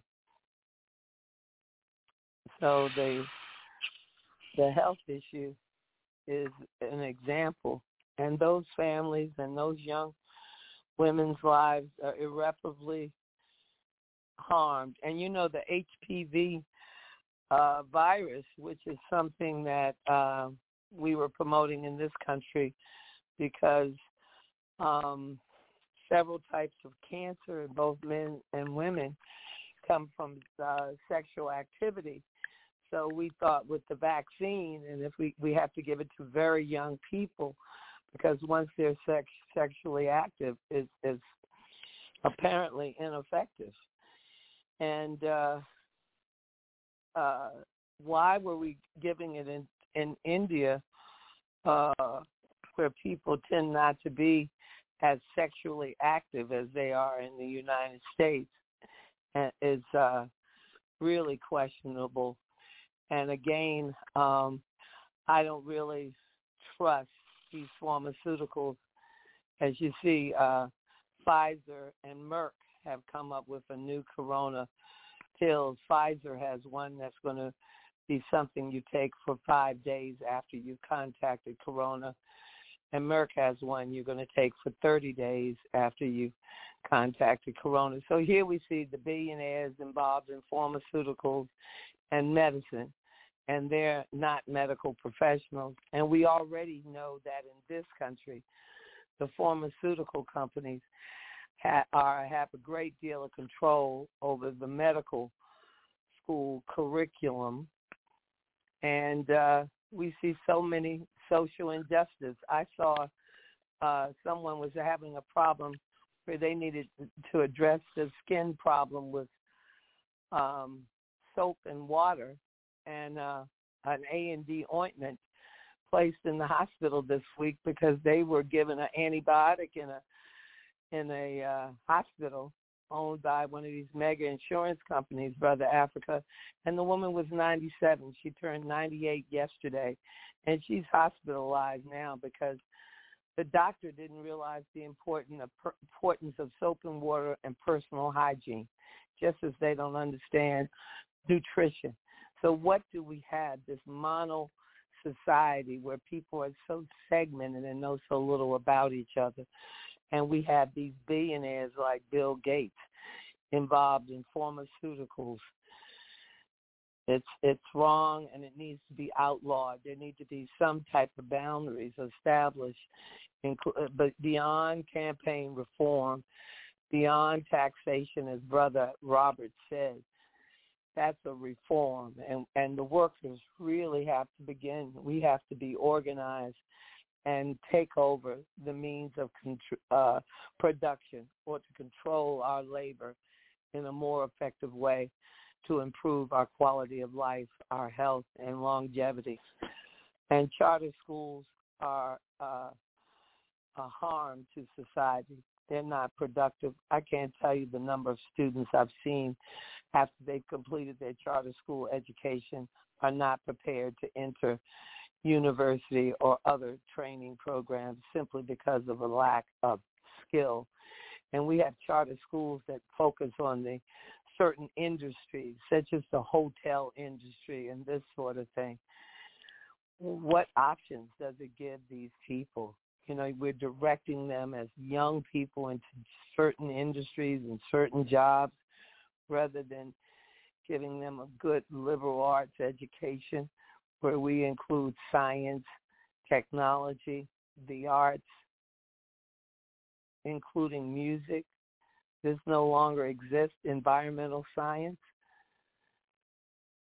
How are we going to stop global warming when we're pushing charter schools and we're letting uh, people like Bill Gates influence what our children are learning?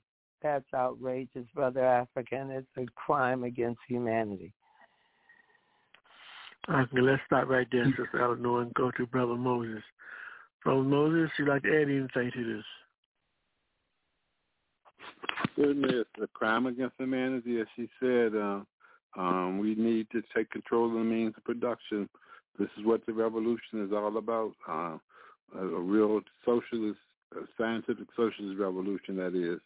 Um, otherwise, we're talking about reforms and and uh, uh, hoping for a gentler, kinder capitalism, which is not going to happen. Uh, this this is a, a dog eat dog world, and uh, uh, the rich are getting richer and the poor are getting poor, and that's that's the situation we're faced with, and we have to organize and be organized uh, uh, in order to overcome.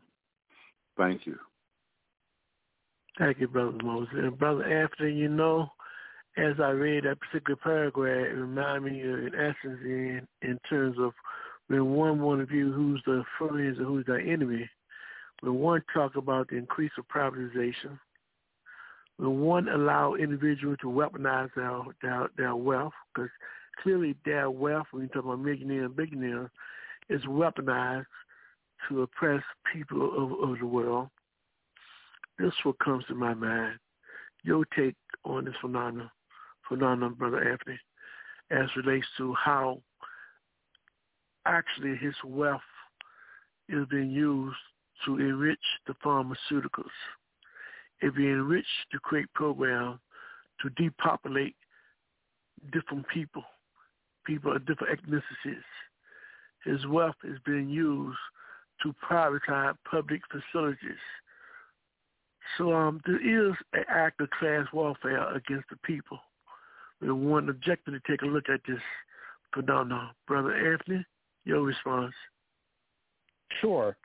Uh, you're correct, Brother Africa, and I want to add that uh, that Bill Gates uh, uh, is a eugenicist, and uh, he and and it, I, I think his father uh, is or was also, and uh, so and uh, so they uh, so rather than than eliminating uh, the root of the problem of uh, of uh, you know uh, of uh, poverty and uh, hunger, he wants to eliminate people, particularly African people, and uh, and that's been an uh, uh, an objective of eugenicists for nearly a uh, for nearly a century or so.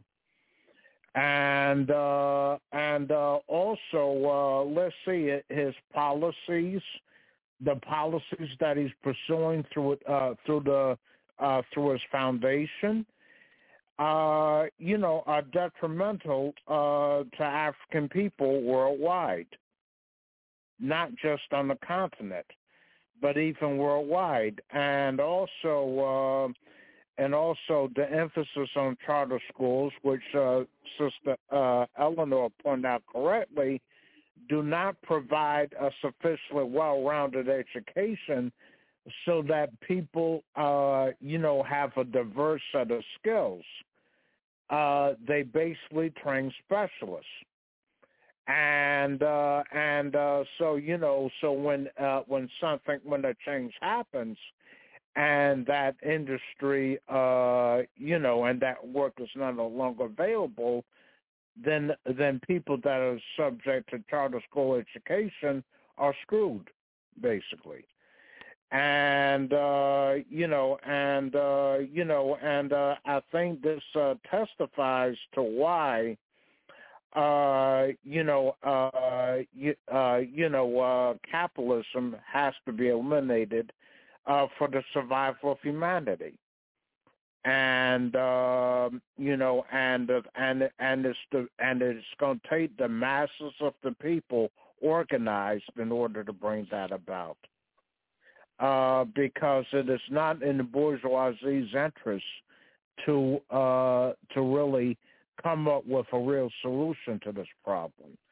They can uh, they they'll uh, they'll come up with, with reforms here and there that will uh, lessen the pain of the suffering, but will not eliminate the suffering. And Brother Haki, before we go on a break, we want you to respond to again to the paragraph I just re- recently read, but more importantly, just understand the concept of how the wealthy, the philanthropists, the millionaires, billionaires how they have continued to weaponize their wealth as a tool of oppression. Talk to us, Brother Haki. Yeah, Brother Africa, you know, when you when you talk about wealth being, you know, weaponized, it's important. One of the things we have to understand, uh, one of one of the uh, desires uh, by the capitalists or by the wealthy generally is to reduce competition. You know, often people think that, you know what, you know, one day I'm going to be a millionaire. One day I'm going to be a billionaire. Well, what things? One of the things that they do, they create they create uh, they, they, they, they, they create the conditions uh, which actually reduces competition. So your so the so the so the so your possibility or the chances of you actually becoming a millionaire or billionaire become very very slim. Even though the popular perception is that anybody can do it, but of course, it, of course, in terms of just having access to that kind of money, just even in terms of investments, uh, there is a there is a uh, clearly there is a uh, a strategy employed by the wealthy in terms of limiting who have access to wealth and who doesn't. Of course, we not we don't understand that. We think that everything is free and open above board, board. but in fact, the people who are wealthy understand that they use that wealth to make sure to implement policies to make sh- to to to limit or to undermine people's ability in terms of trying to reach reach that milestone in terms of becoming a millionaire or a billionaire. So that's the first thing we, when we talk about wealth in terms of being weaponized. We understand that that basic fundamental premise. Also, I think uh, one of the things is that uh, when we talk about wealth being weaponized, you know, um, one of the things that you want to do is, in terms of using that wealth, to make sure you discredit certain ideas. Uh, see, ideas are a very deadly thing, and so one of the things that the wealthy want to do is to make sure progressive ideas uh, don't have any traction or no legitimacy. Uh, case in point is the critical race theory. Now, critical race theory is very, very simple. Uh, all you're saying is that uh, you know you're looking at in terms of you know how the institutions work in the context of society, uh, the the outcomes of how those institutions operate, the impact on the people, uh, specifically when you talk about in terms of the flow of resources the society. All you're talking about is history, and that's all you're talking about. So these things are documented. So you go back and you demonstrate, you know, from a from a historical point of view in terms of documentation, that these things have existed for a while, and the question inevitably becomes, why do things operate this way? Well, people in positions of power using the wealth understand that that is a very deadly thing to even discuss. And so earlier, brother, after you talk about eliminating African history, which is, of course, that's they're doing that too. But certainly, one of the things they want to do is to crit, uh, is, is eliminate, critically analyze the system to look at the system in terms of how it operates. Uh, the, the critical race theory is not an indictment of anybody based upon their skin color. It's a, it's, a, it's a historical understanding in terms of how institutions operate in society, and no different than the um, the um, the German school of philosophy. It's no different in terms of their understanding in terms of how institutions influence society. But clearly, people are using their wealth in terms of of, of, of, of undermining critical race theory. And everywhere you look, all you see is attack critical race theory, critical race theory, critical race theory. It's, repack, it's attacked repeatedly, repeatedly, repeatedly, you know, by all all manners of media. And the question is, why they do that? Why they do it because they because they have the wealth to do it, and they understand their vested interest in terms of protecting the wealth lies in keeping people confused about the reality. And also, lastly, Brother Africa, also when we talk about wealth being weaponized, one of the things we talk we have to understand is that when we talk about in terms of how the world financial system operates, in terms of limited investments for, for so-called third, for the global south, uh, there is there is no accident that when you talk about the World Bank or International Monetary Fund in terms of how they function, their function is very very clear. Their function is to prevent the emergence of these these global south economies from actually competing. That is their, that is that is what they do. And so when in which they do it is they, they stipulate terms and they stipulate terms in which you receive the money. They even tell you what you can use the money for. And, and, and to top it off, a lot of this money doesn't actually take the form of money. It actually credits which remains on the on the computers of the United States. So the money, so the money, quote unquote, never even leaves the United States. That's to make sure that the people who are supposed to be the beneficiaries of that money do what they're told to do. So anything that's going to really enhance their economy, anything that's going to improve the economy, the quality of life of their people, anything that's going to make them more competitive, the IMF and World Bank role is to prevent that. So that's how you use wealth to weaponize. This is how you use wealth to weaponize uh, uh, to, to, to, to, to weaponize a, a situation. Uh, so clearly, brother Africa, um, you know, um, you know, just just to close, uh, I think that you know when, when we talk about you know using wealth to weaponize you know uh, uh, uh, the way things are, uh, we have to understand, as Brother Anthony alluded to, one of the things we we have to do, we understand that the nature of the struggle is protracted, and it's going to be a long, hard struggle. But first and foremost, we have to understand fundamentally how the system operates. If we don't understand how the system operates, then when we talk about how wealth is being weaponized, we don't understand that they're, they're using this, this form of class war that's being utilized against us we don't also understand that it's being utilized against us. So we have to fundamentally understand in terms of you know how this wealth is being weaponized and understanding why people in wealth weapon, uh, use the wealth to, for, for purposes of, of attacking those who don't have wealth. Uh, so clearly, Brother Africa, we have our work cut out for us. And as always, you know, I definitely would encourage people, you know, to to read more in terms of economics because economics is the key in terms of understanding the the uh, the insidious nature of what we call capitalism. And on that note, to our listening audience, you're listening to Africa on the Move. Our theme tonight is part one of a two-part series. What are we doing? Damn. I mean, we talk about today some of the behaviors and impact of philanthropy. As an example, we use Bill Gates, but there are many, many others.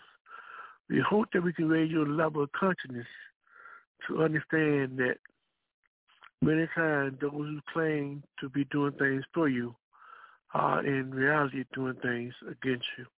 So we're going to pause for this cause. We're going to a culture break, and when we come back, we're going to have our political analysts and panelists to give our final thoughts on this first part of the two-part series. What are we doing? Damn. This is Africa on the Move.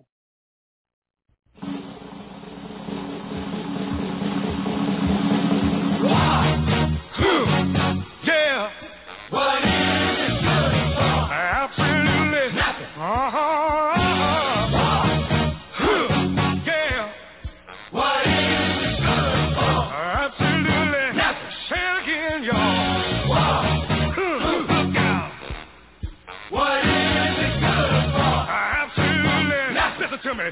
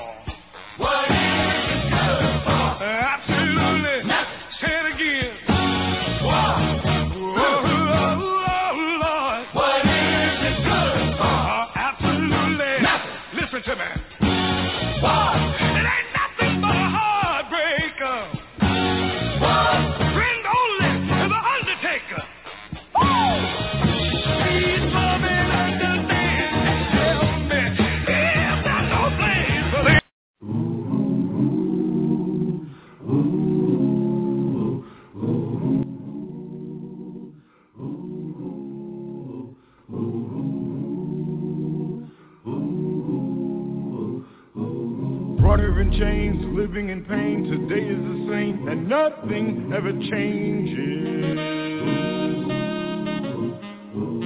Hung by a noose, can't tell the truth, filled with abuse, and everywhere there's danger. How long can this go on? When will the light I see? I know I must be strong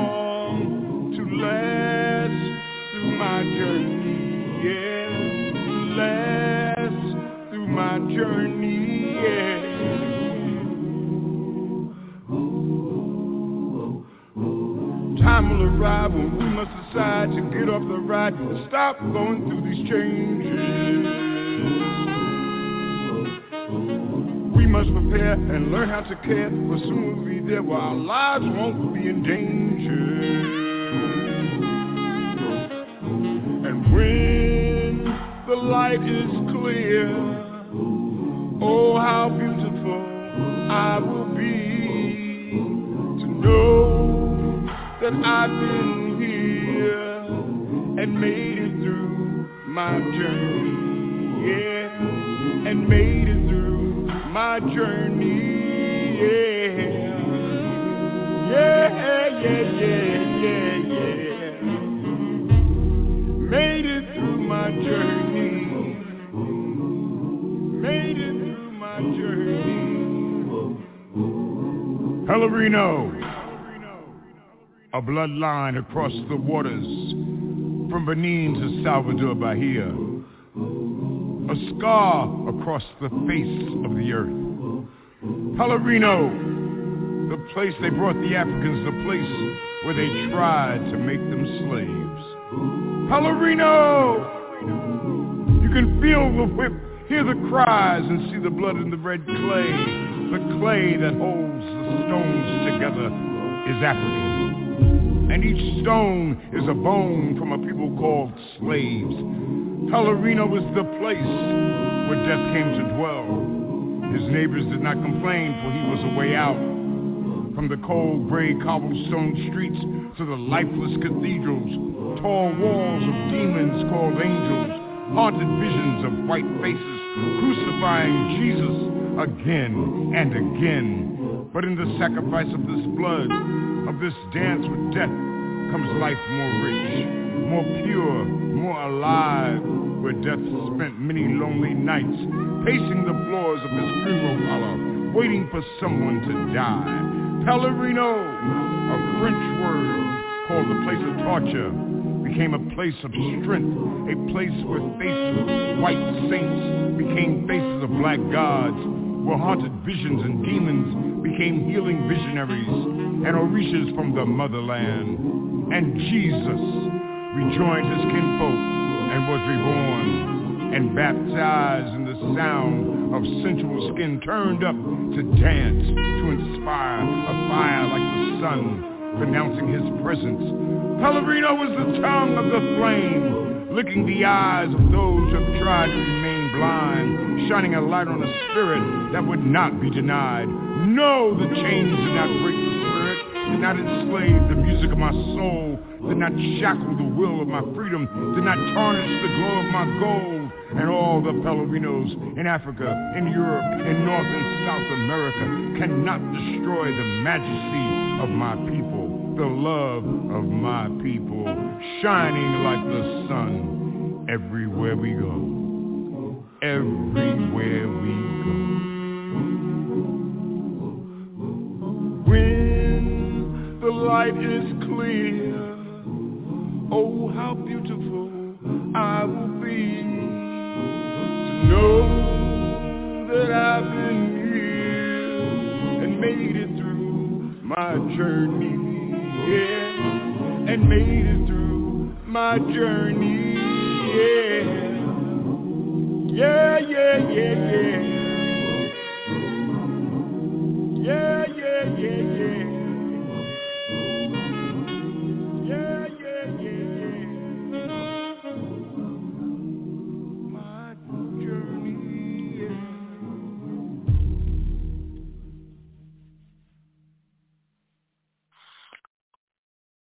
We'd like to welcome you back to Africa on Move on the fifth day of December 2021. Our theme is what we are doing. Damn. This is the first part of a two-part series. We will continue the discussion next week, same time, same station, so make sure you're down here at 7 p.m. Eastern Time, U.S. So what we're going to do right now, I'd like to make a couple announcements, and following announcement, our political panelists and analysts will give us their closing remarks for tonight.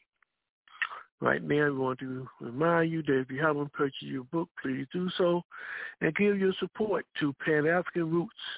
They're publishing volume one and two of the new book. We demand the full disclosure and dignitization of all slavery era records. Again, the title is We Demand the Full Disclosure and Digitization of All Slavery uh, Era Records. You can find out more about how you can get this book and about this book by going to the website www.a-aprp.gc.org. Let me give it to you again. Please visit this website.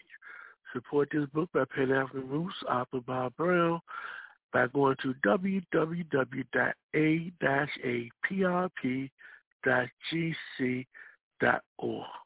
Our second announcement is we'd like to remind you to come and join us with other organizations under the banner of the African Awareness Association. Um, we want to encourage you to come and see for yourself Revolution in Cuba.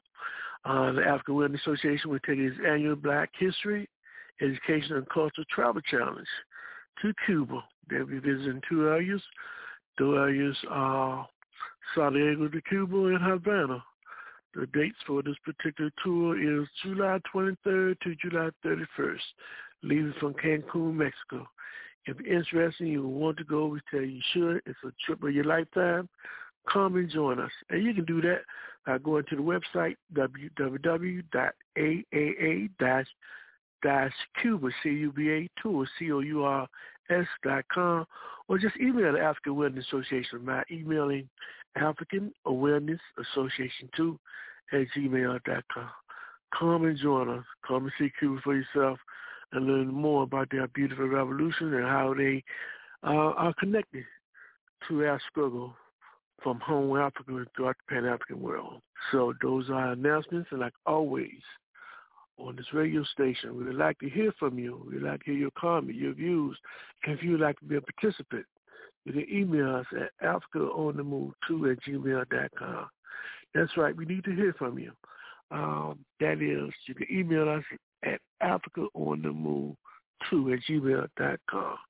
Those are our announcements for tonight. Right now, we're going to turn it back over to our political panelists and analysts, and we're going to ask each one of them to give us their final thoughts for tonight.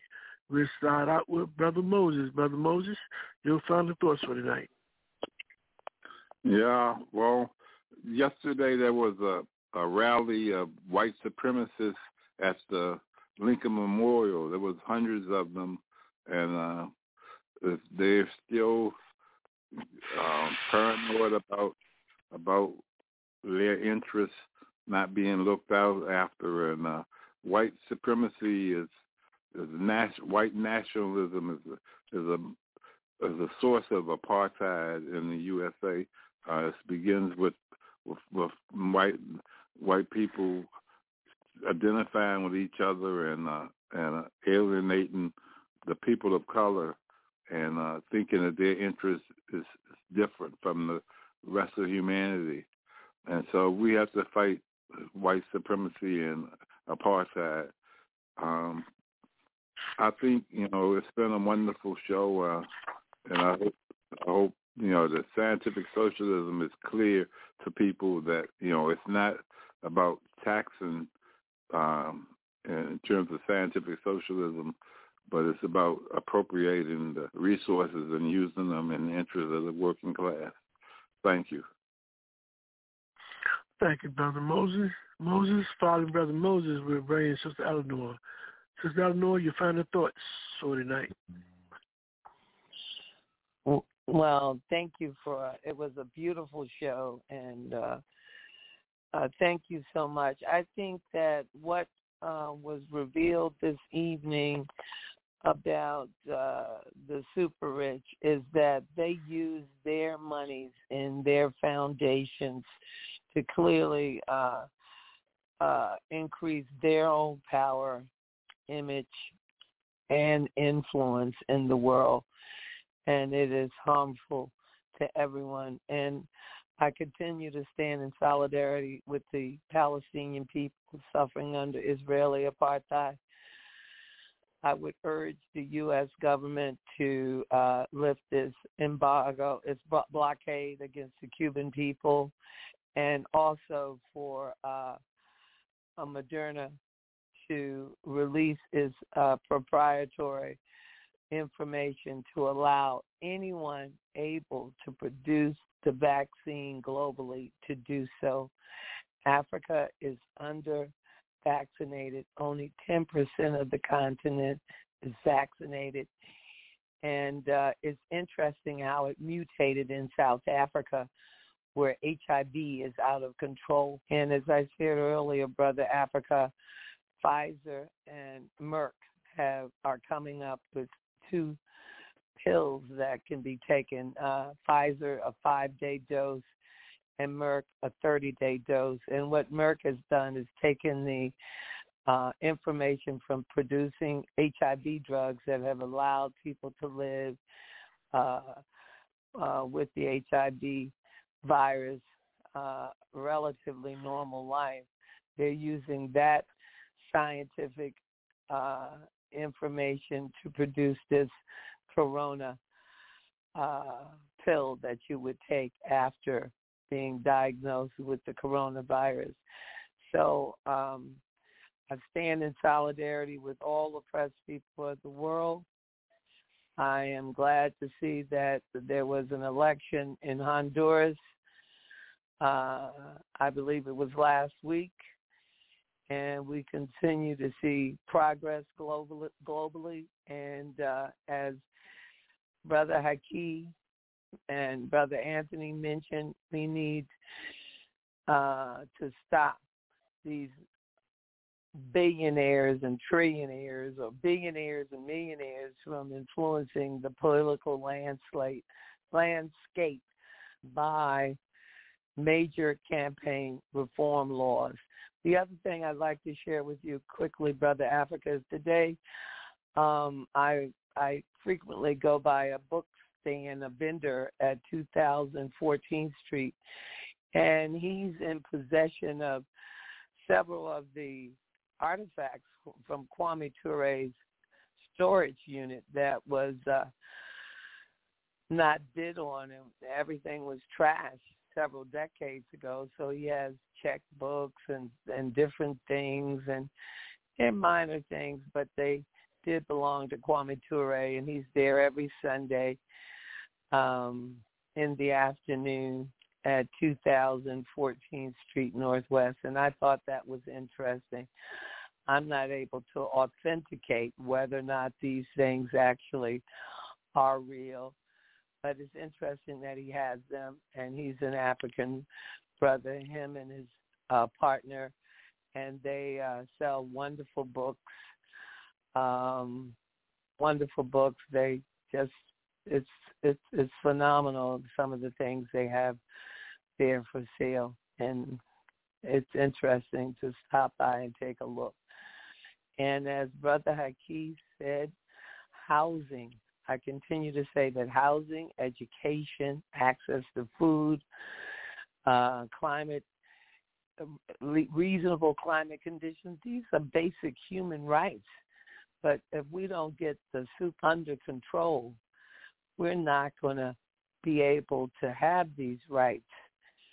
Uh, we cannot expect them to give them to us. We have to do it through organizing, through forming unions, and as all the analysts say each week, by organizing a new and different political party.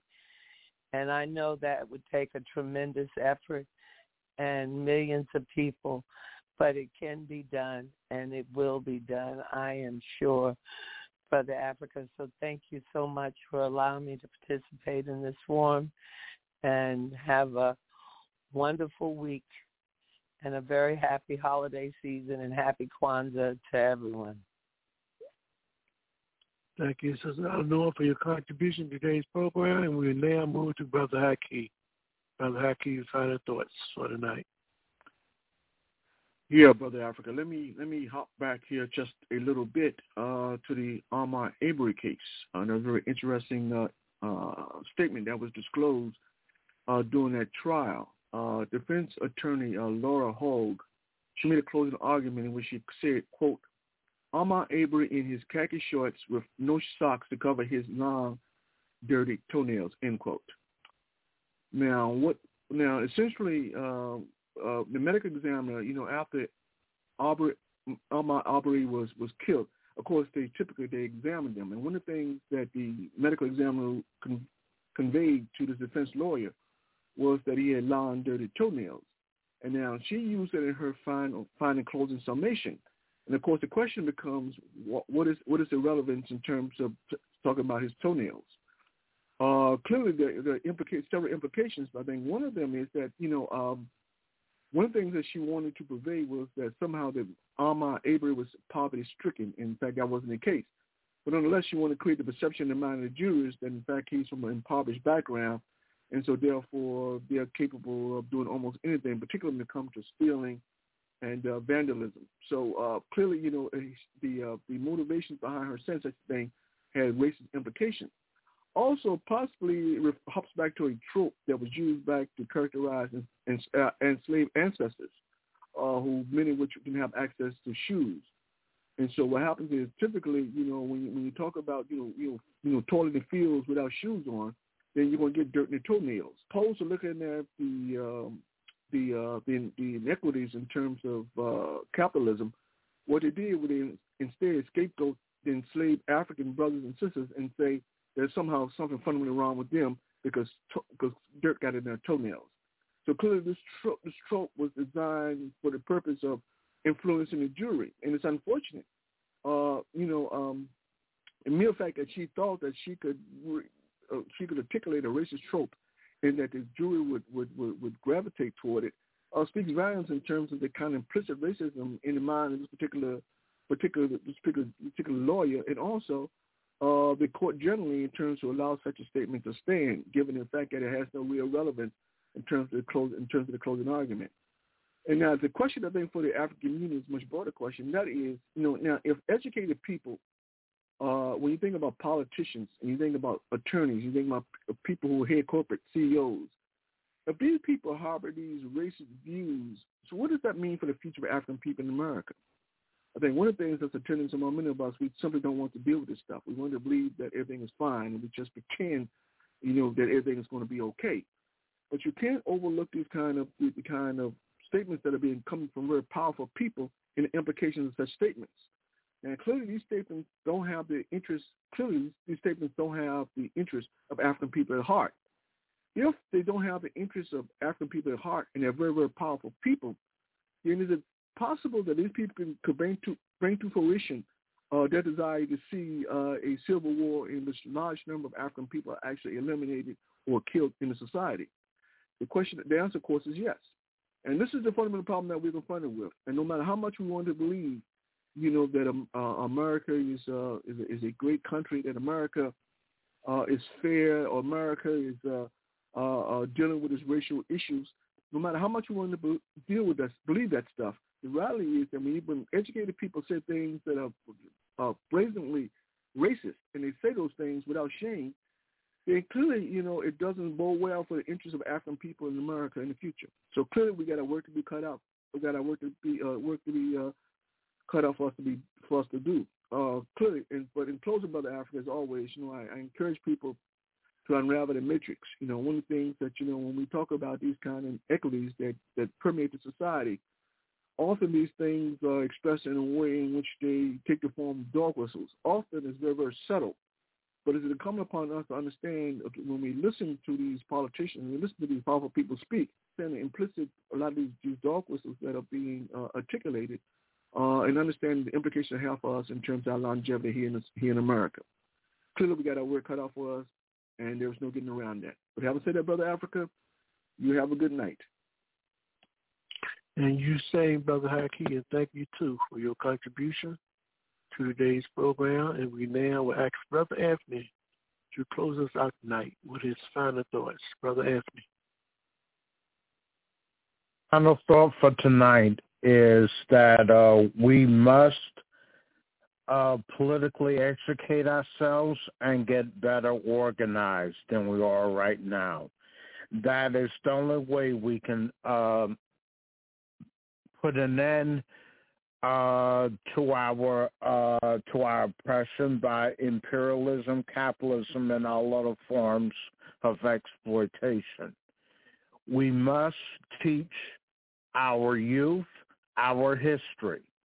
That is critically important so that they can uh, so that they can withstand whatever political attacks come their way uh, during the course of their schooling.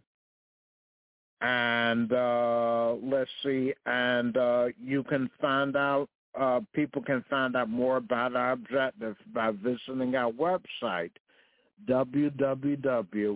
www.a-aprp-gc.org, where you can learn more about uh, Pan-Africanism, its history, the history of our party, and also make a purchase of uh, Bob's uh, Bob Brown's latest book. Uh, we demand full disclosure of uh, and digitization of uh, uh, slavery records from the sla- uh, uh, of records from the slavery era. Sorry about that. and uh, I thank you for having me uh, on the program tonight. And it was an honor to uh, participate uh, with uh, you and the uh, fellow panelists tonight. Thank you, Brother Anthony. And it's always an honor to have you as a participant. You and all of our participants as political analysts and journalists and panelists and conscious Africans who loved our people. Tonight, we'd like to thank you also, the listening audience, for allowing us to tune in and come into your homes this evening where we can speak or where we have spoken truth to the powerless and the powerful. We'd like to remind you that you can listen to Africa on the Move every Sunday at 7 p.m. Eastern Time, U.S. We also want to remind you that you must remember that without information you cannot think. And while organization cannot think clearly, we want you to join an organization that is fighting for the liberation of your people and advancement of all humanity. With organization, you will get unity. With organization, you will get power. With organization, you will get tools that will allow you to be used as a means to help liberate you and your people and push humanity forward. With tools, you will be able to think clearly. So, with organization, it is the foundation for everything. So Africans, let's get organized. People of goodwill, let's get organized. And salute the victories to our brothers and sisters for their recent elections in Venezuela, Honduras, uh, Nicaragua, and of course our brothers and sisters will continue to make victories every day in Cuba, and our brothers and sisters struggling fine. Our brothers and sisters still fighting for their, their freedom and these blockades and embargoes, whether in Venezuela, Cuba, Zimbabwe, um, Korea. We would like to thank you for being the shining example of what it means to be organized and fight for your total liberation. So until next time, join Africa on the Move next week. And we'll leave you with some music, uh, inspiration, and encouragement. This has been Africa on the Move. I'll be your host, Brother Africa. We'll see you next week. Hey,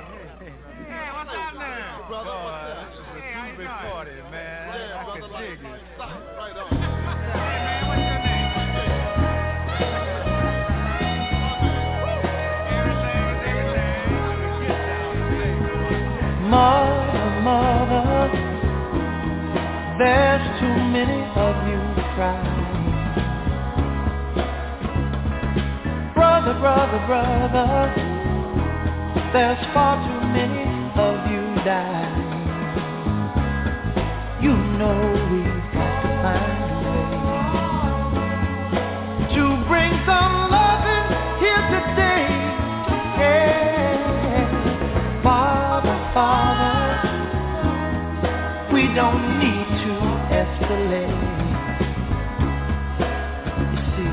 War is not the answer, for only love can conquer hate. You know we've got to find a way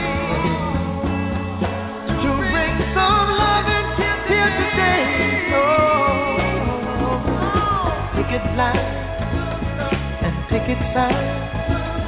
Don't punish me with brutality.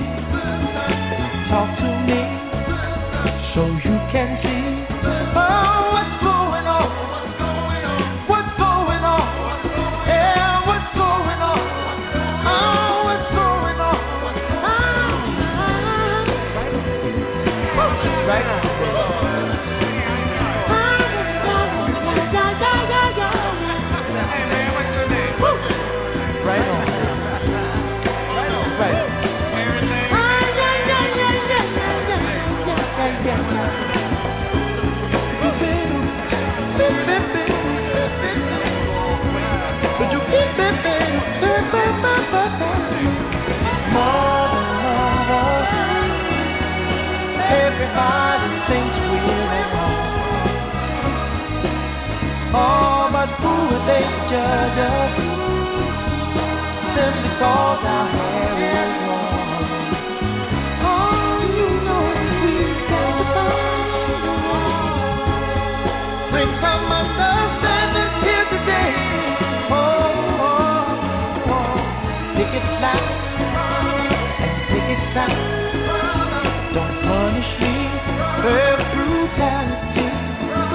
Come on, talk to me.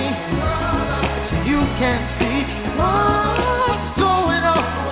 Yeah, what's going on? Tell me what's going on.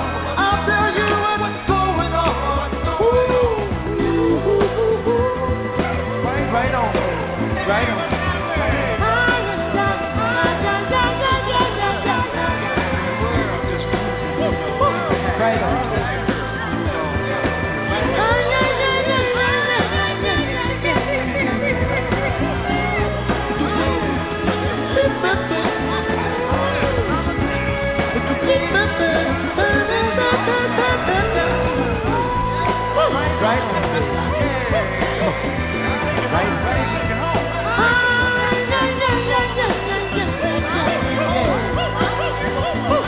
right?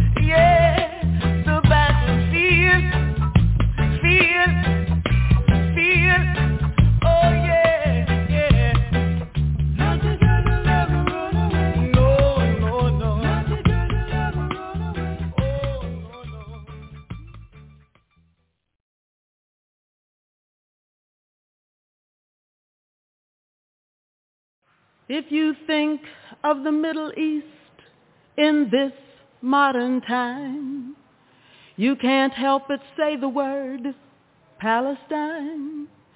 People there have lost their land. Some have lost their home. They live in other countries. Their freedom almost gone. Palestine needs her freedom. Palestine. Needs our love, needs our love. Palestine. Needs her freedom. Palestine. Needs our love.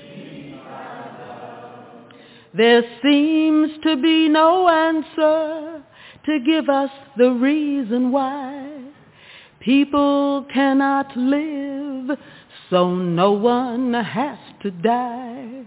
We've got to take a stand for freedom, take a stand for truth, take a stand for justice. That's what we've got to do, 'cause Palestine, needs her freedom.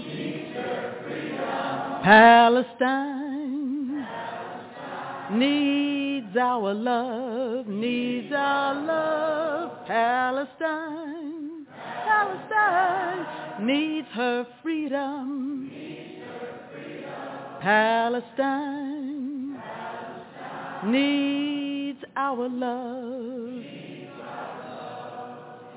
People of all countries, of every race and creed, we need a new beginning. Let us plant the seed. Plant the seed of love and let that love seed grow. Plant the seed for everyone so all the world will know that Palestine needs her freedom. Palestine needs our love, needs our love. Palestine, Palestine needs her freedom, needs her freedom. Palestine needs our love.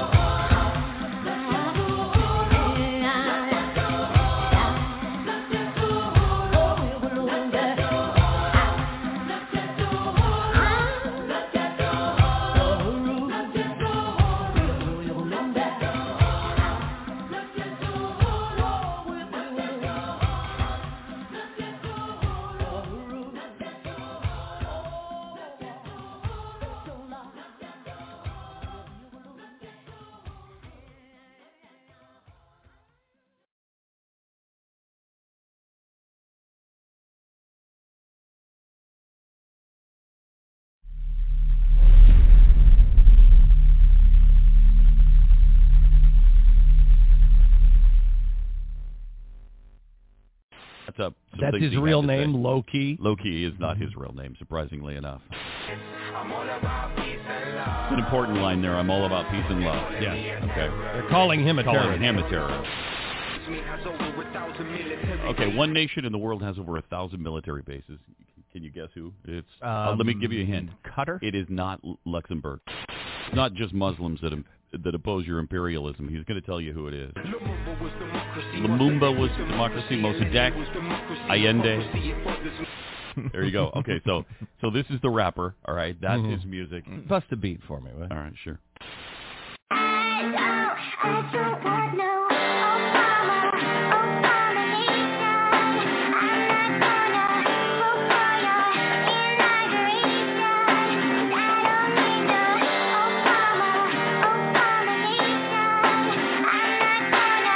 Limbaugh is a racist, Glenn Beck is a racist. Gaza Strip was getting bombed, Obama didn't say shit. After you divorce yourself from the right-wing propaganda campaign, it's all simple and plain. America can stands the game. Your president got an African name. Now who you gon' blame they drop the bombs out of them planes using depleted uranium? Babies looking like two-headed aliens. Follow the money trail that leads to the criminal. Ain't nothing subliminal to it. That's how they do it. See the game they running. Give a fuck if he's cunning, articulate, and handsome. Afghanistan held for ransom by the hand of this black man. Neo-colonial puppet. White power with a black face. He said, fuck it, I'll do it. A master of disguise, expert at telling lies. Then they gave him a Nobel Peace Prize. Should've known he was trained in Chicago. Word to Chairman Fred and Mark Clark. What they do in the dark will come out in the light like a WikiLeaks site. So I guess Nkrumah was right. Who's ready to fight? Last stage of imperialism, I ain't kidding. In the immortal words of Marvin Gaye, this ain't living.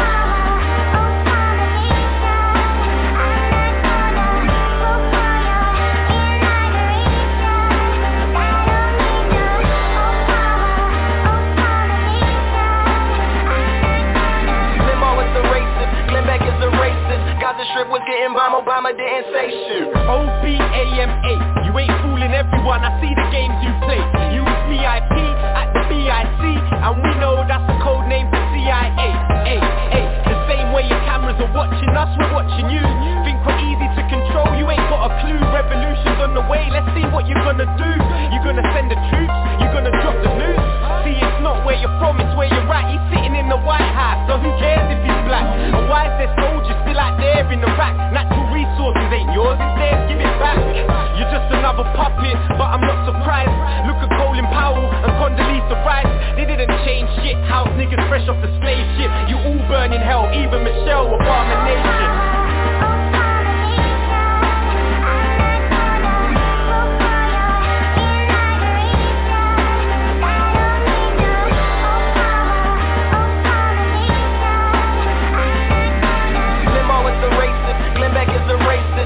Strip was getting bombed, Obama didn't say shit. What's the bigger threat from Osama or from Obama? Military bases from Chagos to Okinawa. I say things that other rappers won't say Cause my mind never closed like Guantanamo Bay. Hope you didn't feel the statue or tattoo your arm Cause the drones are still flying over Pashtunistan Did he defend the war? No. He extended more Even had the time to attempt to coup in Ecuador. Morales and Chavez The states are on the hunt for ya Military now stationed on bases in Colombia. Take a trip to the past and tell them I was right. Ask Ali Abunimah and Jeremiah Wright.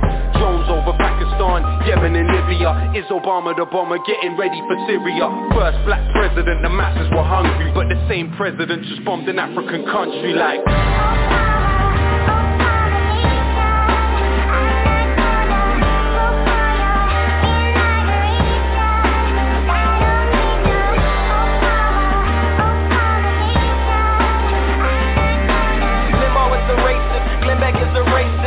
Strip was getting bombed, Obama didn't say shit.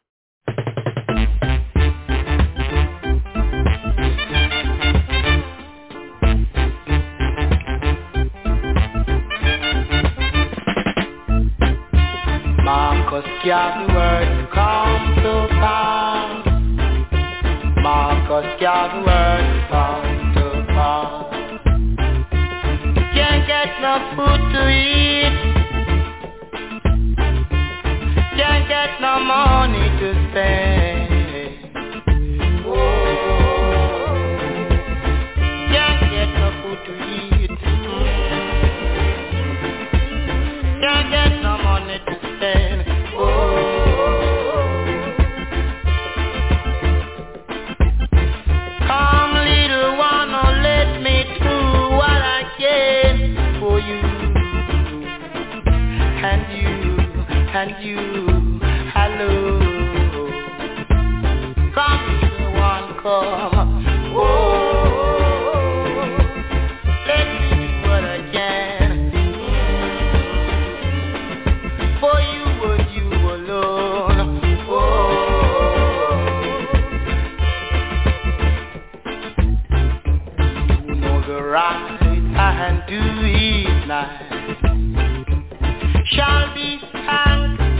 night shall be